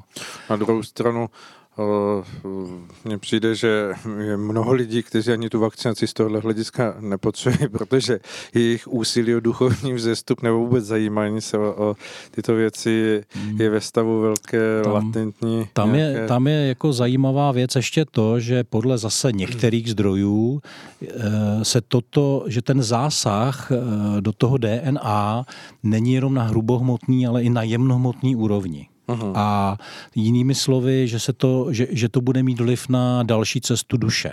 Jo, že se to netýká jenom těla, ale vlastně i ta bytost, eh, která jako po, po smrti, když teda jako se odebéře do těch světů vyšších, tak eh, vlastně, když se pak bude znova reinkarnovat, tak eh, tam budou nějaký kódy, který, který zase jako zbudou ten duchovní vývoj dál znemožňovat. Hmm, to by do určité míry ale popíralo sílu svobod, jako svobodné volby člověka nebo lidského ducha. No, v tom směru... de, de, jako jo, ale uvědomte si, že když použijeme slovo Matrix jako na tento svět, jako nebo Mája, nebo jak se použije, jako ty pojmy jsou různý, tak ono součástí toho Matrixu Máji je i svět jako lidských duší, že jo? takže uh-huh. i to je součást pořád ještě Matrixu. Tam, I tam je dualita ještě. Uh-huh, jo? Uh-huh. Takže, takže mm, když si přečtete knížku Toft, projekt Lidstvo nebo Atlantida, nevím teď, v který z těch knih to bylo, tak tam vlastně o tom píšou, že, nebo v té knize je o tom psáno, že,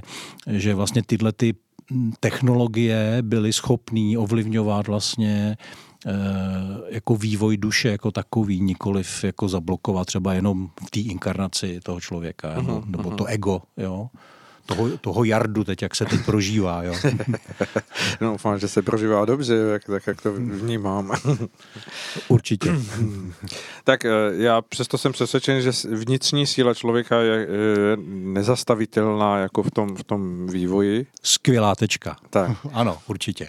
A teď se dostaňme možná, posuňme se kousíček uh, k tomu, co jsem myslel na začátku, protože já jsem to možná neřekl úplně nejpřesnějším nějakým přirovnáním o té, o té východní frontě. Já jsem samozřejmě nemyslel nějakou horkou frontu, to samozřejmě na to ani nemyslím. Já jsem to myslel v kontaktu s těmi událostmi, které teď jsou, protože když navážu na to, hm, co jste říkal, uh, očkování a uh, všechno, všechno to kolem toho, co se děje, tak poměrně delší dobu tady rezonovala eh, vakcinace Sputnikem a bylo to tady samozřejmě na scéně, už se tak jako schylovalo k tomu, že, že se budou hledat cesty a teď najednou je tady jakýsi předěl a víceméně se to stalo absolutně jako vyloučeným, aspoň v tuto chvíli nebo v nějaké dohledné době. Hmm, nevnímáte v tom také právě nějakou, nějaký přetlak, tlak nebo, nebo úmyslnou eh, snahu ty věci eh, zablokovat? No, co vím, a zase to není teda jako z, me, z oboru medicíny, ale spíš od těch jasnovidných lidí, tak ten, ta vakcína Sputnik právě, i když eh, má podobný parametry, na tý, je vektorová, je vektorová a, a vlastně nevy, ne, nevybuzuje imunitní systém proti viru, ale jenom, jenom ho vlastně vytváří tu rezistenci tím, že ty buňky takzvaně ucpe ano, pro ten virus, tak ale nemá ty další negativní účinky, o kterých jsme se tady hmm, bavili, hmm, jo, ty, v, v té konspirační a duchovní vrstvě. A tím pádem to se nehodí do krámu eh, k tomu, aby ta Evropa jako taková, její, obyvatelstvo bylo očkováno těmi takzvaně správnými vakcínami. Takže jako i když těch cílů bez pochyby je sledováno víc, tak tohle je určitě jeden z nich. Hmm. A ta souvislost, že se to prostě objevilo teď v tuhle chvíli takovým způsobem, eh, ze které, jako kde, kde to, dejme tomu, většina veřejnosti vůbec nečekala, že něco takového se semele a vytlačí to do určité míry tematicky ten, ten koronavirus, na který jsme si už všichni zvykli eh, v těch mainstreamových médiích, ať už tištěných nebo těch, hmm. těch internetových, že se neustále objevují čísla a, a témata, která to rozvádí do dalších souvislostí, že se najednou objeví nějaké téma, které to úplně přebije, vytlačí a stane se hm, jakoby něčím jiným, ale zároveň, kdo nad tím přemýšlí, tak si dává vlastně do souvislosti to, že jestliže ještě před několika dny eh, byla vakcína Sputnik eh, v úvahách, tak teď už vlastně není a má to zase podporu velké veřejnosti, velké části veřejnosti. Je to, je to klasický PR neboli public relation akce z mého pohledu, eh, která je ovšem velmi smutná. Já teda, když jsem, já jsem teda vlastně se k tomu dostal až v neděli k té informaci, protože my jsme byli na demonstraci v Mělníku Aha. za svobodu, za svobodu dětí ve školách a nějak jsme se pak ještě ode, odebrali nahoru Říp a přijeli jsme pozdě večer a tak jsem to nějak zaregistroval jako cel, celou tu kauzu až v neděli, ale když jsem pak viděl Babiše, jak je rozklepaný na té konfer, na tiskovce, eh, Hamáček naopak ledově klidnej, tak eh, jako první, co mi šlo hlavou, bylo slovo zrada. Hmm. Jo? A Říkal jsem si, to není možný, ale tak Hamáček jako člen Aspen institutu, který tady vlastně prosazuje americký zájmy, tak mě to nějak nepřekvapilo, ale u Babiše bylo vidět, že, že, že jak se klepal a, a byl opravdu velmi nervózní, jako že, že cítí, že jde o hodně, ale prostě ten tomu tlaku neodolal a je otázka, jako čemu hrozili, nebo jaký, jaký, jaký cukr a byč byl použit, jo, ale bylo to jako pro mě zřejmé, ale ta slovo, to slovo zrada tam, hmm. tam jako bylo, rezonovalo. rezonovalo. A, a pak, když jsem jako začal číst ty detaily a viděl jsem tam ty dva agenty z kauzy Skripal, tak jsem vlastně začal vybuch smíchem. tak úplně jsem se dostal do druhé polohy emoční. A říkal jsem si, to, to snad není možný, jak upadá kvalita PR, že, to, že takhle to vytáhnout úplně nesmyslně.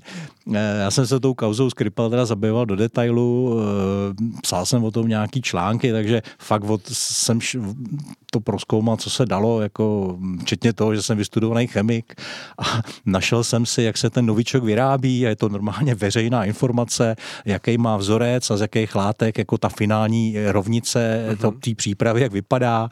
Takže tady, jak už jsem to určitě tady říkal před těma dvěma lety, ale, ale prostě v lepš, každý dobře vybavený laboratoři novičok vyrobíte, jo? Hmm. V, jako, když máte ty suroviny, jo? Prostě na tom není nic, jako, to je prostě normální organická syntéza jako možná trochu bude komplikovaná, ale jako neumí si, jako když někdo ví, jak na to je vzdělán v tomto oboru, tak prostě hmm. jako 50-100 laboratoří v Evropě určitě, kdyby chtělo, tak to umí vyrobit, jo? takže hmm. vůbec žádný problém. Takže jako, to je jenom jako malá odbočka. Takže když jsem, když jsem tak opravdu mě popad smích, říkal jsem si, to nemají sakra někoho jiného, jako to si fakt myslí, jako že Rusové mají dva, ne, dva neuměteli, který jako operují po celé Evropě a dělají takovýhle kiksy a tak no, tak to, to je jako úplně ta první rovina jako celý, celýho toho, celý, celý té úvahy.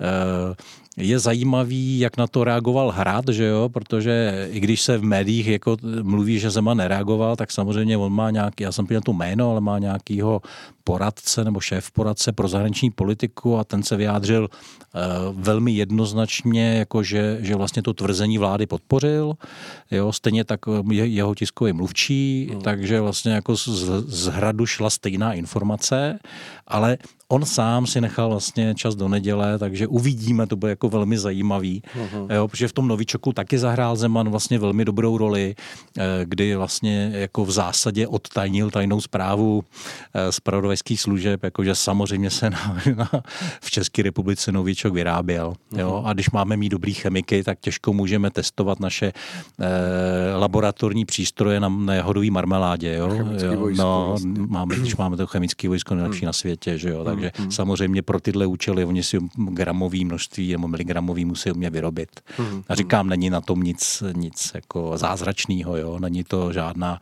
technologie, kterou zvládnou dvě firmy na světě. Jo? To určitě ne.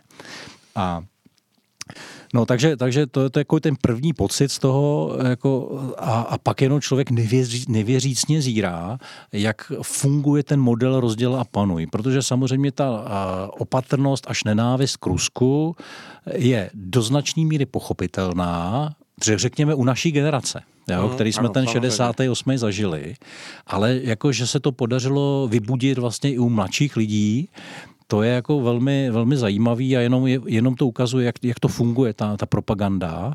A e, takže, takže na téhle vlně se podařilo samozřejmě e, jako vytvořit tady tenhle ten, tenhle ten postoj. Na druhou stranu si nemyslím, že by to nějak významně posu, posu, posunulo hranice mezi rusofily a rusofoby, uh-huh. protože jenom to posílí vlastně tu, ten příkop. Ty dvě, ty dvě no, strany. Ty dvě strany.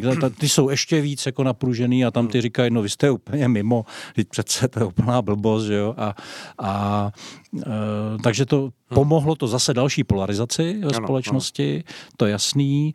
E, vláda se stala vlastně pohunkem zájmu Spojených států a teď vlastně k těm podstatnějším věcem, co to znamená, protože je potřeba si uvědomit e, celá, celá ta kauza Ukrajina e, od roku 2014 vlastně, kdy toho jak se jmenoval ten prezident Janukovič. Janukovič. Janukovič tak když ho no, vyhnali v Ozokán, musel utíct, tak od té doby se tam hraje samozřejmě velmi špinavá hra, která jejíž základním cílem je vlastně dostat minimálně Rusy do stavu, že nebudou, Evropa s nima nebude spolupracovat vůbec. Mm-hmm. Jo? To je prostě primární cíl, který, který sleduje, sledují státy a samozřejmě jako s tím, pak bychom mohli dát odbočku na Dukovany a na Nord Stream 2 a na tyhle ty všechny věci. Takže to jsou, to jsou samozřejmě ty, ty efekty, které to přináší. Takže, takže oni potřebují zablokovat spolupráci mezi Ruskem a Evropou. A jenom připomínám, už jsem to tady určitě taky říkal, George Friedman, eh, ředitel Stratforu, což je soukromá vlastně analytická společnost politická, tak někdy v roce 2000, nevím kolik, 12, 14, eh, na, svý, na svém nějakým projevu, na nějaký konferenci v Chicagu řekl, že vlastně jediný, co může ohrozit hegemonii USA v té době, byla právě spolupráce Ruska a Německa, nebo Ruska a Evropy, chcete-li. Hmm. Jo? Ano, ano. A že 100 let je tohleto základem zahraniční politiky USA. Uhum, jo? Tak to tam takhle natvrdo řek. Jo? A teď jenom vidíme, jaký metody používají, jako někdy jsou měkčí, někdy jsou tvrdší a tohle je samozřejmě ta, ta, ta tvrdší metoda. A, a to je zase jenom taková ta e, základní vrstva toho, toho, co vidíme. Jo, nebo taková ta, tohle se dá mluvit vlastně i mainstreamově, řekněme, jo. jo? takže teď jsem vlastně v té mainstreamové argumentaci zase a e, takže Ukrajina, která je nám totálně, ty politici jsou v rukou, v rukou tady těchto těch sil, že jo, tak, tak dělá, jako co se jim, co, co jim nakážou, jako myslím si, že Zelenský nemá žádnou svobodu, svobodnou vůli v tomhle, takže, takže stoprocentně poslouchá, jo. Uh-huh, uh-huh. A Ovšem to není žádná legrace, protože uh, množství vojsk, který se jako soustředí na obou hranicích, tak v tuhle chvíli je poměrně veliký a jsou tam i moderní systémy, eh, ničivý, řekněme, nemyslím si, že by tam byly jaderné zbraně, ale ono stačí nějaký, nějaký jako dobře cílený rakety a tak. A ona lidská chyba je lidská chyba a hmm. pak, se může, pak si se to rozjede, tak se to už nikdo zastaví. Že jo? To už hmm. známe z té pohádky hmm. jedný. Eh, šíleně smutná princezna, tuším. Hmm. A, a takže, takže ty rizika jsou nějaký eh, a není možný to brát na lehkou váhu. Eh, jako dlouhodobě samozřejmě jde o ruský zdroje. Jo? Eh, tím, že je Rusko významně suverénní stát se, svojí, se svojima cílema, hodnotovou orientací, eh, že je samostatný, má vlastní, skutečnou vlastní zahraniční politiku, tak je v trnem oku samozřejmě jako těm, těm skupinám, který by si ty suroviny rádi rozdělili a z, Rus, z Rusů měli, měli jako nějaký, jako lev, řekněme, levnou pracovní sílu, než si použít slovo otroky, tak eh, tohle je ten dlouhodobý cíl, který pořád sledují, je, je pořád stejný. No a Rusko si to nemůže dovolit. E, pustit Ukrajinu, minimálně tu východní část a Bělorusko. Jo. To zase napsal George Friedman už někdy v roce 2009, tuším, v té knize Příštích 100 let, kdy, kdy vlastně popisuje, proč si Rusko nemůže dovolit tady tuhle tu ochranou zónu pustit. Uh, protože prostě z hranic Ukrajiny raketa doletí do Moskvy za pár minut a z Běloruska do Petrohradu taky. Hmm, jo? Hmm. Tak bez možnosti reakce. Jo? Hmm. Prostě v tak, už ty, ty raketa s plochou dráhu letu, když letí 7 minut, tak ji ani nezaměříte pomalu. Jo? Takže, takže oni tohle nemůžou dovolit, prostě to je strategická věc, eh, to by nikomu jako, tak oni udělají všechno pro to, aby, aby vlastně Ukrajina nemohla, nebo aspoň ta od Kyjeva na východ část uh, aby tam byly dlouhodobě přítomný nějaký vojska. Prostě nemůže si to nechat líbit. Hmm, jo. Hmm. To je proti jejím zájmům a, a jak víme, tak ten národ je jako vlastenecký, je zvyklý si urvat od huby v zájmu celku. Mm, myslím si, že jako to, tenhle experiment by fakt jako nikdo neměl v Evropě zkoušet. Eh, a pokud tohle Evropani nechápou, tak pán s náma. Tady. Hmm. No. A jakože mnozí nechápou, když slyším nějaký ty politiky jako ze stanu a z topky, tak to si říkám, to snad nemůže být pravda ani, co, co vypouště. Jo? Hmm. To, to nemůže normální člověk ani říct. Jo. Jak si to vysvětlujete vůbec? Myslíte jenom politickou oponenturu, že se chtějí zviditelnit, mm. nebo že tam je vyloženě opravdu nějaká, nějaký úhel vidění, který je pro normálního člověka neuchopitelný? Mm, B, B vidím jako správně, mm. jo. nebo kombinace obou, ale to už jako z mýho pohledu to je nějaká paranoja, nebo já nevím, to už má nějaký mm. psychiatrický rozměr možná i. Mm. A Eh, člověk, člověk to vlastně normální člověk to nechápe, jo? Jako, že tady Římčet zbraněma jako viděl krásný, krásný forek na, na, na Facebooku, eh, posluchače pobaví, Ferry se takhle obrací, ten takový ten černoch steplic kudrnatý, že se obrací na tu Pekarovou a, a říká, já fakt chceš vyhlásit válku v Rusku? Dostali jsme na prdeli na Moravě. nebo facku, nebo co, jo, tam dostal přece někde facku, hmm. někde ve vinným sklípku tak jako asi tak, no, bych to řekl. No. To je prostě...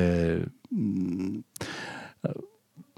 jsme součástí nějaký vyšší, nebo, nebo, nebo vlastně celá ta kauza byla použita vlastně k eskalaci, k další eskalaci napětí, e, s těma konkrétníma cílema, krátkodobýma, ale samozřejmě dlouhodobým cílem je jako připravit vlastně Evropu na nespolupráci, dokonce i na válku s Ruskem. Hmm. Jo? To, to je prostě to, to.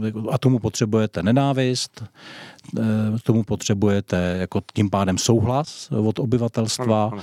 tomu potřebujete nějakou logistickou a právní, logistický právní materiální zázemí. Tak hmm. to všechno se vlastně připravuje minimálně v roku 2015. To je ten systém Overtonovo okénka, tak, že? tak, tak, přesně. Spouštění, vypouštění no, no, no, balónků. No, no, no. Mě, tak jak o tom hovoříte a zmiňoval jste samozřejmě ten projekt Nord Stream, Nord Stream 2, Eh, že s Marianem jsme hovořili před eh, naším vysíláním v rámci eh, pořadu na, na západní frontě klid o tom, že Víceméně v Německu budou na podzim volby a Marian tam zmiňoval zajímavou věc, že, že samozřejmě je tam hm, nebezpečí, nebo nebezpečí, těžko to říct jako nebezpečí, prostě skutečnost taková, že se tam zřejmě po Angele Merkelové objeví nový jako nominant na kancléře Německé spolkové republiky za CDU, CSU a oni vybrali poměrně slabého, nebo aspoň člověka, který nemá v současné době z pohledu Mariana jako daleko, daleko tak silnou pozici. Je to Armin Laschet a to je vlastně člověk, který je teď nominantem po pondělním nějakém dlouhém jednání CDU a CSU takže Marian říká zajímavou věc, že, že je docela možné, že tam vzniknou nejrůznější variace eh, koalicí, kde v těch koalicích se budou objevovat zřejmě asi mm, zelení, kteří mají v Německu poměrně silnou, silnou úlohu a že oni jsou proti tomu projektu Nord Stream 2, že on by se asi zastavil. Takže je zajímavé na to hledět tak, jestli toto nejsou takové ty mezistupinky k tomu, aby se skutečně nakonec dosáhlo toho, toho toho výsledku, eh, kdy prakticky ta loď, která pokládá ta potrubí, bude už na dohled pobřeží, ale ve skutečnosti se to zastaví všechno. Tím pádem se vlastně, jak vy jste to zmínil, eh, ochromí eh, poměrně zásadní část spolupráce mezi Německem a Ruskem a hm, je otázku, jestli, jestli skutečně hm, ty, tyto projekty nejsou tím hnacím motorem, nemyslím hlavním, ale jedním, jedním z těch zásadních momentů. Takže uvidíme, co se bude dít v Německu v tom výhledu nějakých dalších měsíců a z toho se bude moct odečítat, co skutečně je takovou tou strategii, která se vlastně má do toho hm, projevit. A Eh, když se vrátím, vlastně vy jste zmiňoval eh, Sputnika Dukovany tady u nás, takže eh, to jsou poměrně silné ekonomické zájmy, které samozřejmě hrají roli, takže dá se také říct, že, že zatím jsou jako by ne možná na prvním místě, ale na druhém místě, na, na těsném druhém místě finance, že Nemyslím si. Finance jako takové, ekonomika jo, ale peníze jako takový ty si dřív se tiskly, dneska se jenom napíšou nějaký nuly na počítači, jo, takže peníze to je nic. jako pro nás samozřejmě, to je pro nás obyčejní lidi, jo, ale pro, pro ty, kteří tvoří e, tuhle politiku tak eh, a vlastně banky nebo nějaké ovládají, že jo, tak, e, tak e, myslím tím centrální banky hmm. především, hmm. i komerční samozřejmě, tak, tak to nic. Ale ta, to Německo je jako zajímavý, jo, hmm. protože když se vrátím zase k tomu Jordan, e, v tomu Friedmanovi, no. tak on mimo jiné na té konferenci řekl, řekněte mi, jaká bude politika německá a já vám řeknu, jak bude Evropa vypadat příští 20 let. Uh-huh. Jo? A to je přesně ono. Oni, Německo v tuhle chvíli vlastně bude znovu rozhodovat o budoucnosti Evropy tímhle způsobem. A jako pro mě to nevěští nic dobrýho, protože eh, on, oni tí, ty dvě generace Němců, který vyrostli po druhé světové válce, tak ukolébali tím takovou tou solidností a tím ekonomickým výkonem a tím vším, že jako opravdu vůbec netuší, co se děje. No, ano. Většina toho národa, i když ty demonstrace už jako věstí teda nějaký svítání na lepší časy, je dobrý, že jako ta východní část Německa, to bývalý NDR, vlastně tak, tak tam, imunitu ty, ty, mají tu, ty mají tu naši imunitu středoevropskou, tak ty mají velkou výhodu.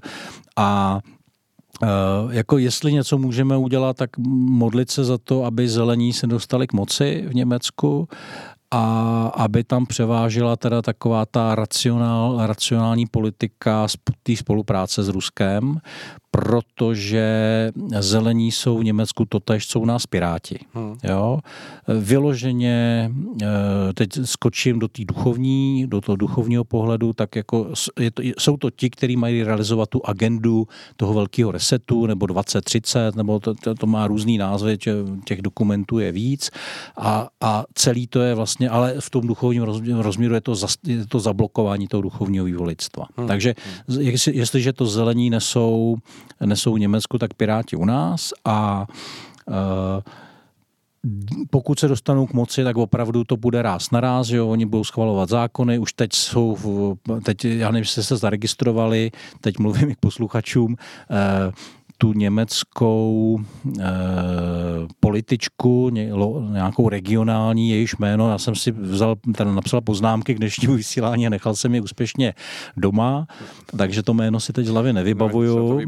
No, no, no. A Ona, byl to velmi taková emocionální výpověď, eh, oni okamžitě odvolali po tom, co to řekla z těch pozic nějakých, a ne, tam nebylo jasné, jako v jakých pozicích pracovala. A ta to řekla na tvrdo, jako teď se tady schvaluje zákon, na kterým se všichni dohodli, včetně toho, že příštím kancléřem bude někdo ze zelených a že budou realizovat tuhle tu agendu a budou držet a, a ten zákon pandemický, nějaká obdoba pandemického zákona u nás, tak bude, bude vlastně vládě dávat veškerou moc, hmm. rozhodovat o vašich tělech, o, vaši, o, o tom, co budete smět a nesmět a teda a teda. Takže tohle takováhle emocionální výpověď hmm. tam byla, hmm. velmi silná A vyšlo to, kdyby to jste vážní posluchači chtěli někde si najít, tak otevři svou mysl, nebo jak se jmenuje ten webový portál, tak tam, tam to je. Hmm. Jo, tam oni to i přeložili, je to otitulkovaný do češtiny. Takže tohle, o tohle se hraje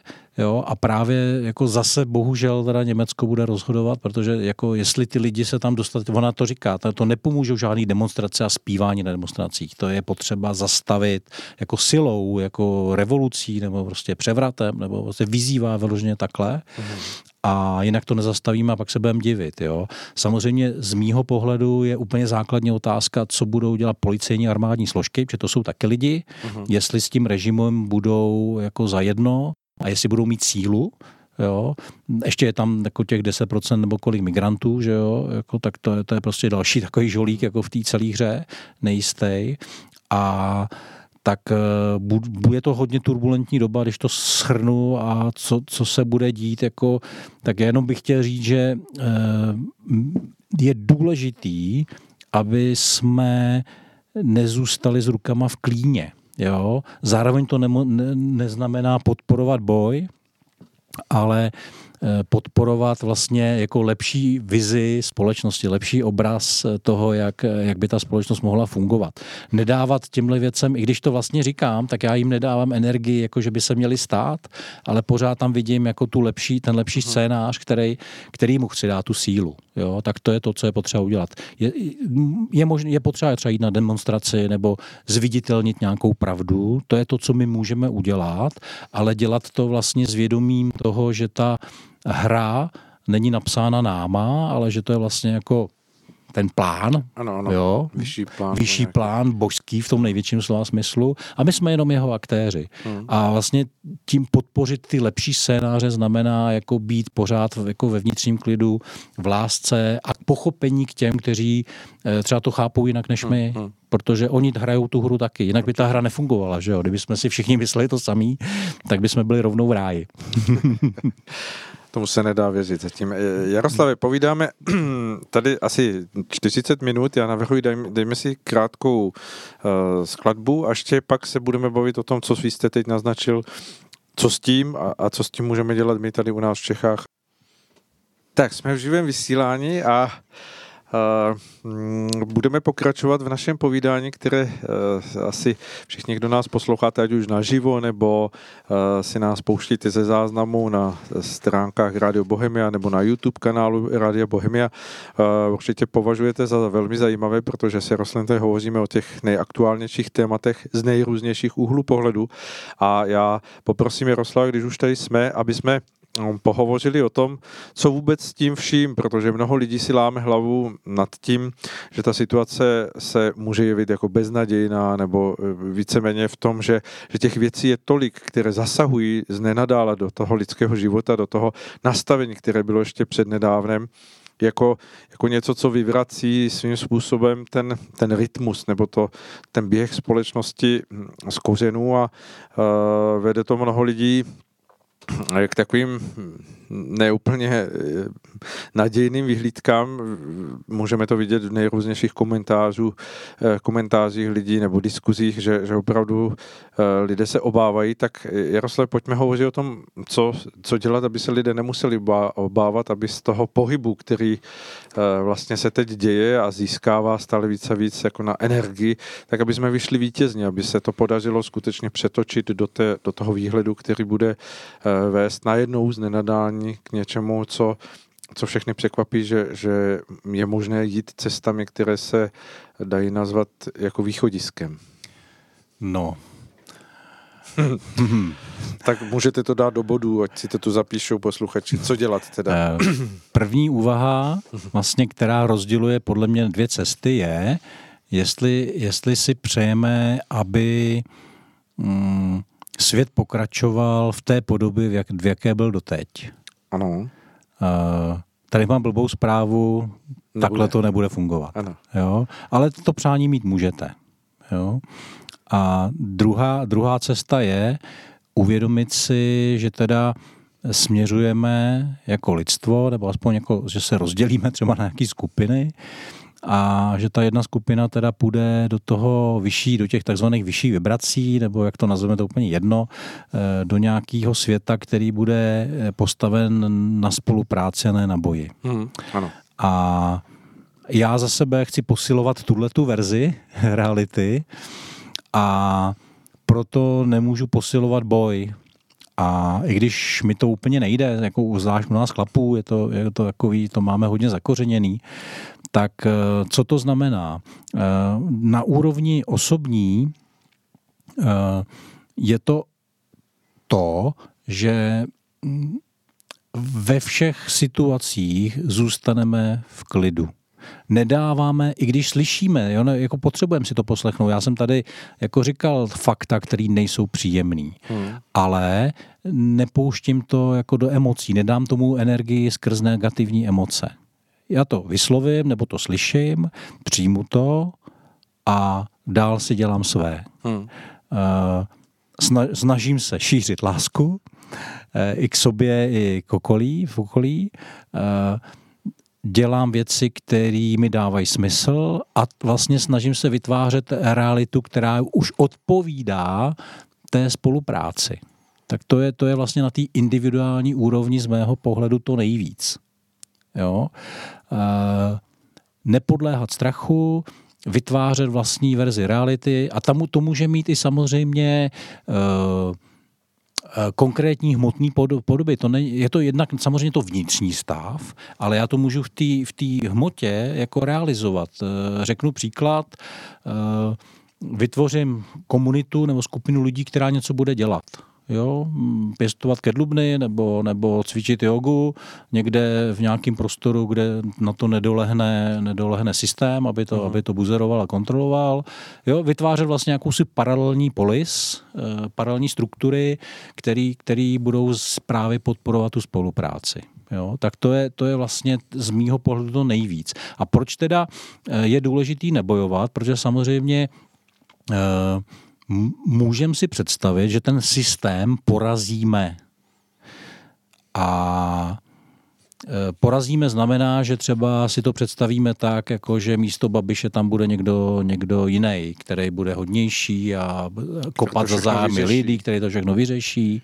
A Jenže ono to není možný takhle jednoduše, protože bez toho, aniž by se pozvedlo vědomí lidí, tak vlastně to sklouzne dřív nebo později do stejného módu. Mm-hmm. To znamená, zase převáží boj, protože někdo se nechá skorumpovat, někdo udělá nějakou levotu, někdo, někdo a postupně se to rozleze mm. v tom, v tom eh, v tom uh, systému, protože tam je velmi zásadní moment si uvědomit, že pokud bychom si představili, že žijeme jako v altruistické společnosti, tak sobecké strategie budou efektivnější a opačně, když jsme v sobecké společnosti, tak altruistické strategie jsou efektivnější. Jinými slovy, ten systém je na to nastavený. Uh-huh. Tomu systému jako takovýmu je jedno, jestli vyhrajeme my nebo, nebo, nebo někdo jiný. Ale protože my podpoříme ten systém, my jenom vytvoříme další spirálu, další kolo téhle hry. Uh-huh, uh-huh. Jo? Nevím, jestli jsem srozumitelný. Já jsem si, že ano, no, a, nebo doufám tedy, že ano. Mm, že... A jediná cesta, jak z toho vystoupit, je vlastně ten, ten, přes ten vnitřní proces. Hmm. A eh, a podporovat vlastně ty obrazy, které vedou jako k typu jako, že, vidí, že vidím, že na naší zemi řídí moudrá vláda, která rozhoduje spravedlivě, da, da, da, da, da, jo? Hmm, hmm. Když to pře- přeháním trošku, dělám z toho mantru, jo? to jsem teda neměl v úmyslu a nějak mi to takhle přišlo. A, a takže podporovat vlastně to pozitivní, jo, vevnitř, tak to je na úrovni jednotlivců. Neznamená to, že nebudeme na demonstraci. Když to cítíte, tak běžte. Jo, my jsme taky byli, jo, protože jsme cítili, že je potřeba se za to postavit. A já jsem tam byl veden proto, že jsem měl něco říct policajtům. Jo, a to se podařilo, když jsem tam neměl slovo. Hmm. Takhle prostě najednou si měl v ruce megafon a, a prostě to tak proběhlo. Jo. Hmm. Tak jsem jim řekl, co slíbili v roce 2011, komu budou sloužit, že lidem a ne, hmm. a ne, ne nějakým politickým machinacím. A uh, takže, takže uh, důležitý je nepodporovat vlastně tu energii toho strachu a energii boje. Hmm. Jo? I ve vnitřních pocitech ale i v chování na venek. Jo, takže to je, to je to. A pak je tady ta společenská rovina. Sám jste říkal, že budou volby na podzim. Jestli budou, je teda z mého pohledu trochu otázka, ale řekněme, že jo. A zatím by měly být. Zatím by měly být. Tak tady mám jako relativně pozitivní zprávu, i když jenom částečně. Vypadá to, že vlastně všechny takzvaně vlastenecké síly, konzervativní síly eh, těch menších subjektů pochopili, že vlastně se hraje o všechno a že je potřeba se spojit. Mm-hmm. Jo?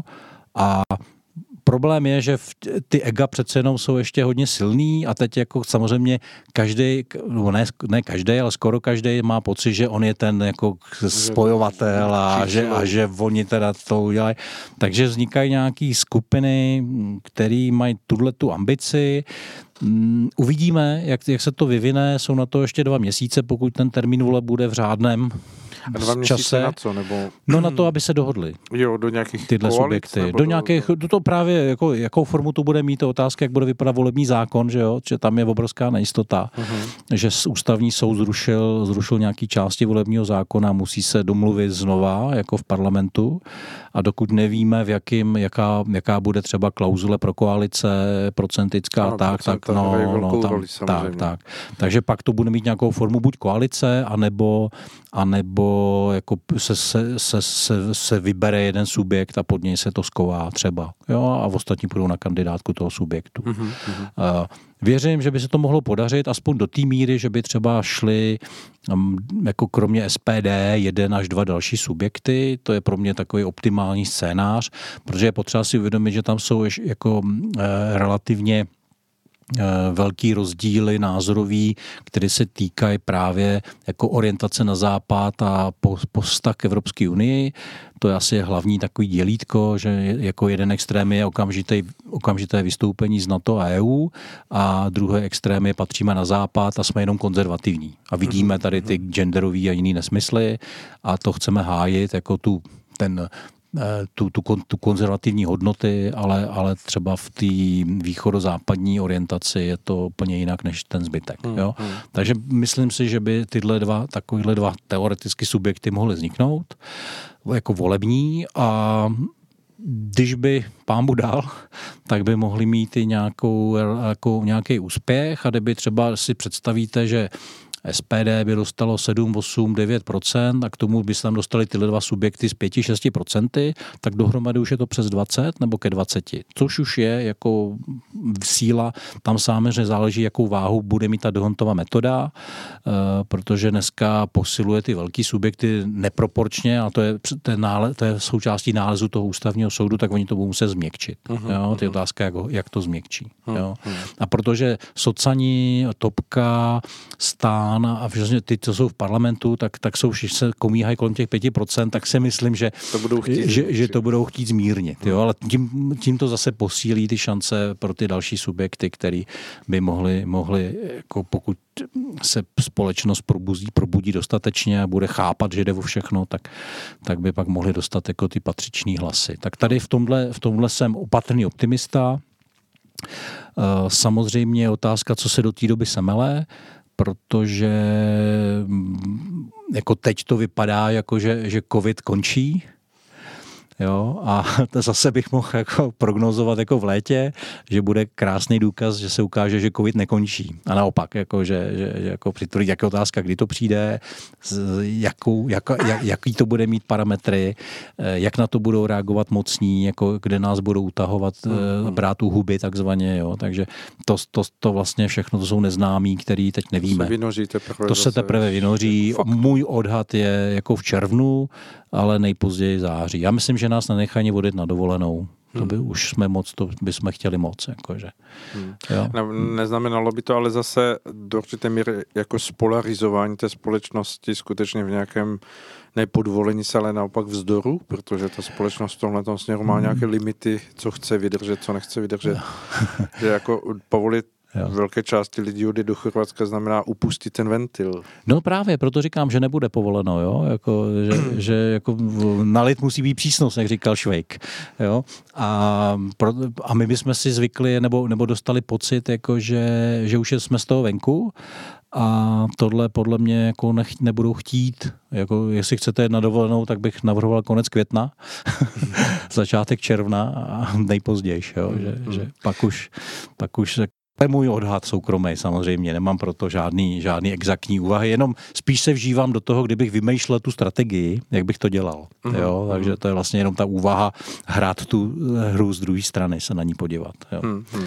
A takže, takže to, je, to je vlastně tato úroveň pohledu a teď jak, jak ještě jednou mi řekněte tu no, otázku. Ten, ten výhled na to, co změnit nebo víceméně přinést jakoby v, té, v těch nějakých výhledech jako oporu pro dnešního člověka, který uvažuje nad tím, eh, co mu přináší ta stávající situace a jak je možné se z toho posunout, jako na osobní rovině, tak i na té společenské mm-hmm. rovině, co je možné Zapomněl změnit. jsem ještě na jednu velmi důležitou věc, děkuju. A to je uh, osobní odvaha a šíření. Jak, jak projevit jako tu No, šíře, jenom pouhým šířením těch skutečností, který vidím. Protože e, dneska, když to řeknete, já si, protože jsem ten ročník, který si pamatuje ty 80. léta. No, to jsme jo? asi schodní. No, no, no. Tak, tak víme, jaká byla osobní odvaha říct, jakože něco, jo, v té době. A teď jsme vlastně ve stejné době. Teď hrozí vyhazovi hrozí vyhazovi z práce, to bylo za, za bolševika, že jo, no, tohle tyhle věci. Hrozí různá dehonestace, Přiš, kdo z vás nepřišel o kamarády, možná o příbuzný, který s váma nemluví, protože máte jiný názor na očkování nebo na Rusko, na řekl příklad, na prezidenta, jo. Takže Tahle, tahle osobní odvaha bude potřeba čím dál tím víc, protože ten systém bude, jak bude utahovat šrouby, tak bude používat i jako drsnější metody. Hmm, hmm. Jo? A jako to dokázal pan ředitel Semecký v Semelské škole, kde se postavil za svoji pravdu, i, ví, i když věděl, že ho asi odvolají, tak přesně tohle my potřebujeme. To je eh, v podstatě, teď to trošku přeženu, ale kristovská energie té toho té pravdy, nebo Jana Husa, nebo nevím, my jsme mohli z historie vzít jako mnoho postav, jo, ale to já stojím za svojí pravdou, ať to stojí, co to stojí. Uh, už jsem to tady taky říkal, jo, zase když teď přeskočím do toho duchovního pohledu, tak každému z nás bude položena nebo je pokládána otázka, komu sloužíš. A my na to neodpovídáme slovně, ale činy. Hmm. Jo? A to je to, co potřebujeme přestat se bát, eh, říkat pravdu, svoji pravdu, být subjektivní a stát si za ní pevně a neuhnout. A to je jediná síla, která vlastně za, může zabránit. Jo? Já jsem mluvil o, o těch politických subjektech, ale a znova, to vědomí, pokud tímhle se mění to vědomí člověka, jo? že si stojí za svojí pravdou. A to, že to bude polarizovat společnost, je pravda. Jo. Tam je ale tenká linie, no. která zase může sklouznout k nějakému, mm, já nevím, fanatismu nebo k nějakému takovému urputnému obránění nějakých svých pravd, které ne, neobsáhnou, ale zase tu nějak ten přesah, který pak může jo, to, jako to, to samozřejmě, to samozřejmě hrozí. Jo? Ten vnitřní klid, když, když ho dokážete potlačit strach jako ze zpráv třeba a jste ve vnitřním klidu, tak tohle je další level, ano, další úroveň té zkušenosti toho zůstat v klidu to vycházet z toho eh, základu toho klidu a té tak, určité musí vyrovnanosti. To, když, to ne, když se dostanete do toho boje, tak se nic nestane. Prostě, prostě do toho se dostanete občas. To jako není chyba. Jo? Jako je potřeba si to uvědomit. Jenom, ha, mm. dostal jsem se do boje zpátky. A ještě důležitá věc. Uh, jsou uh, vlastně jako tři cesty pro každého člověka a jako já, já je nazývám nejenom já, ale ano, ne, nevím. Jo? Ono to je vlastně už z toho ráje, když jsme se stupovali, tak tam bylo to ano, ne, nevím. Jo? A to ano znamená právě tu cestu, kterou jsem naznačoval, to ne znamená, já jsem...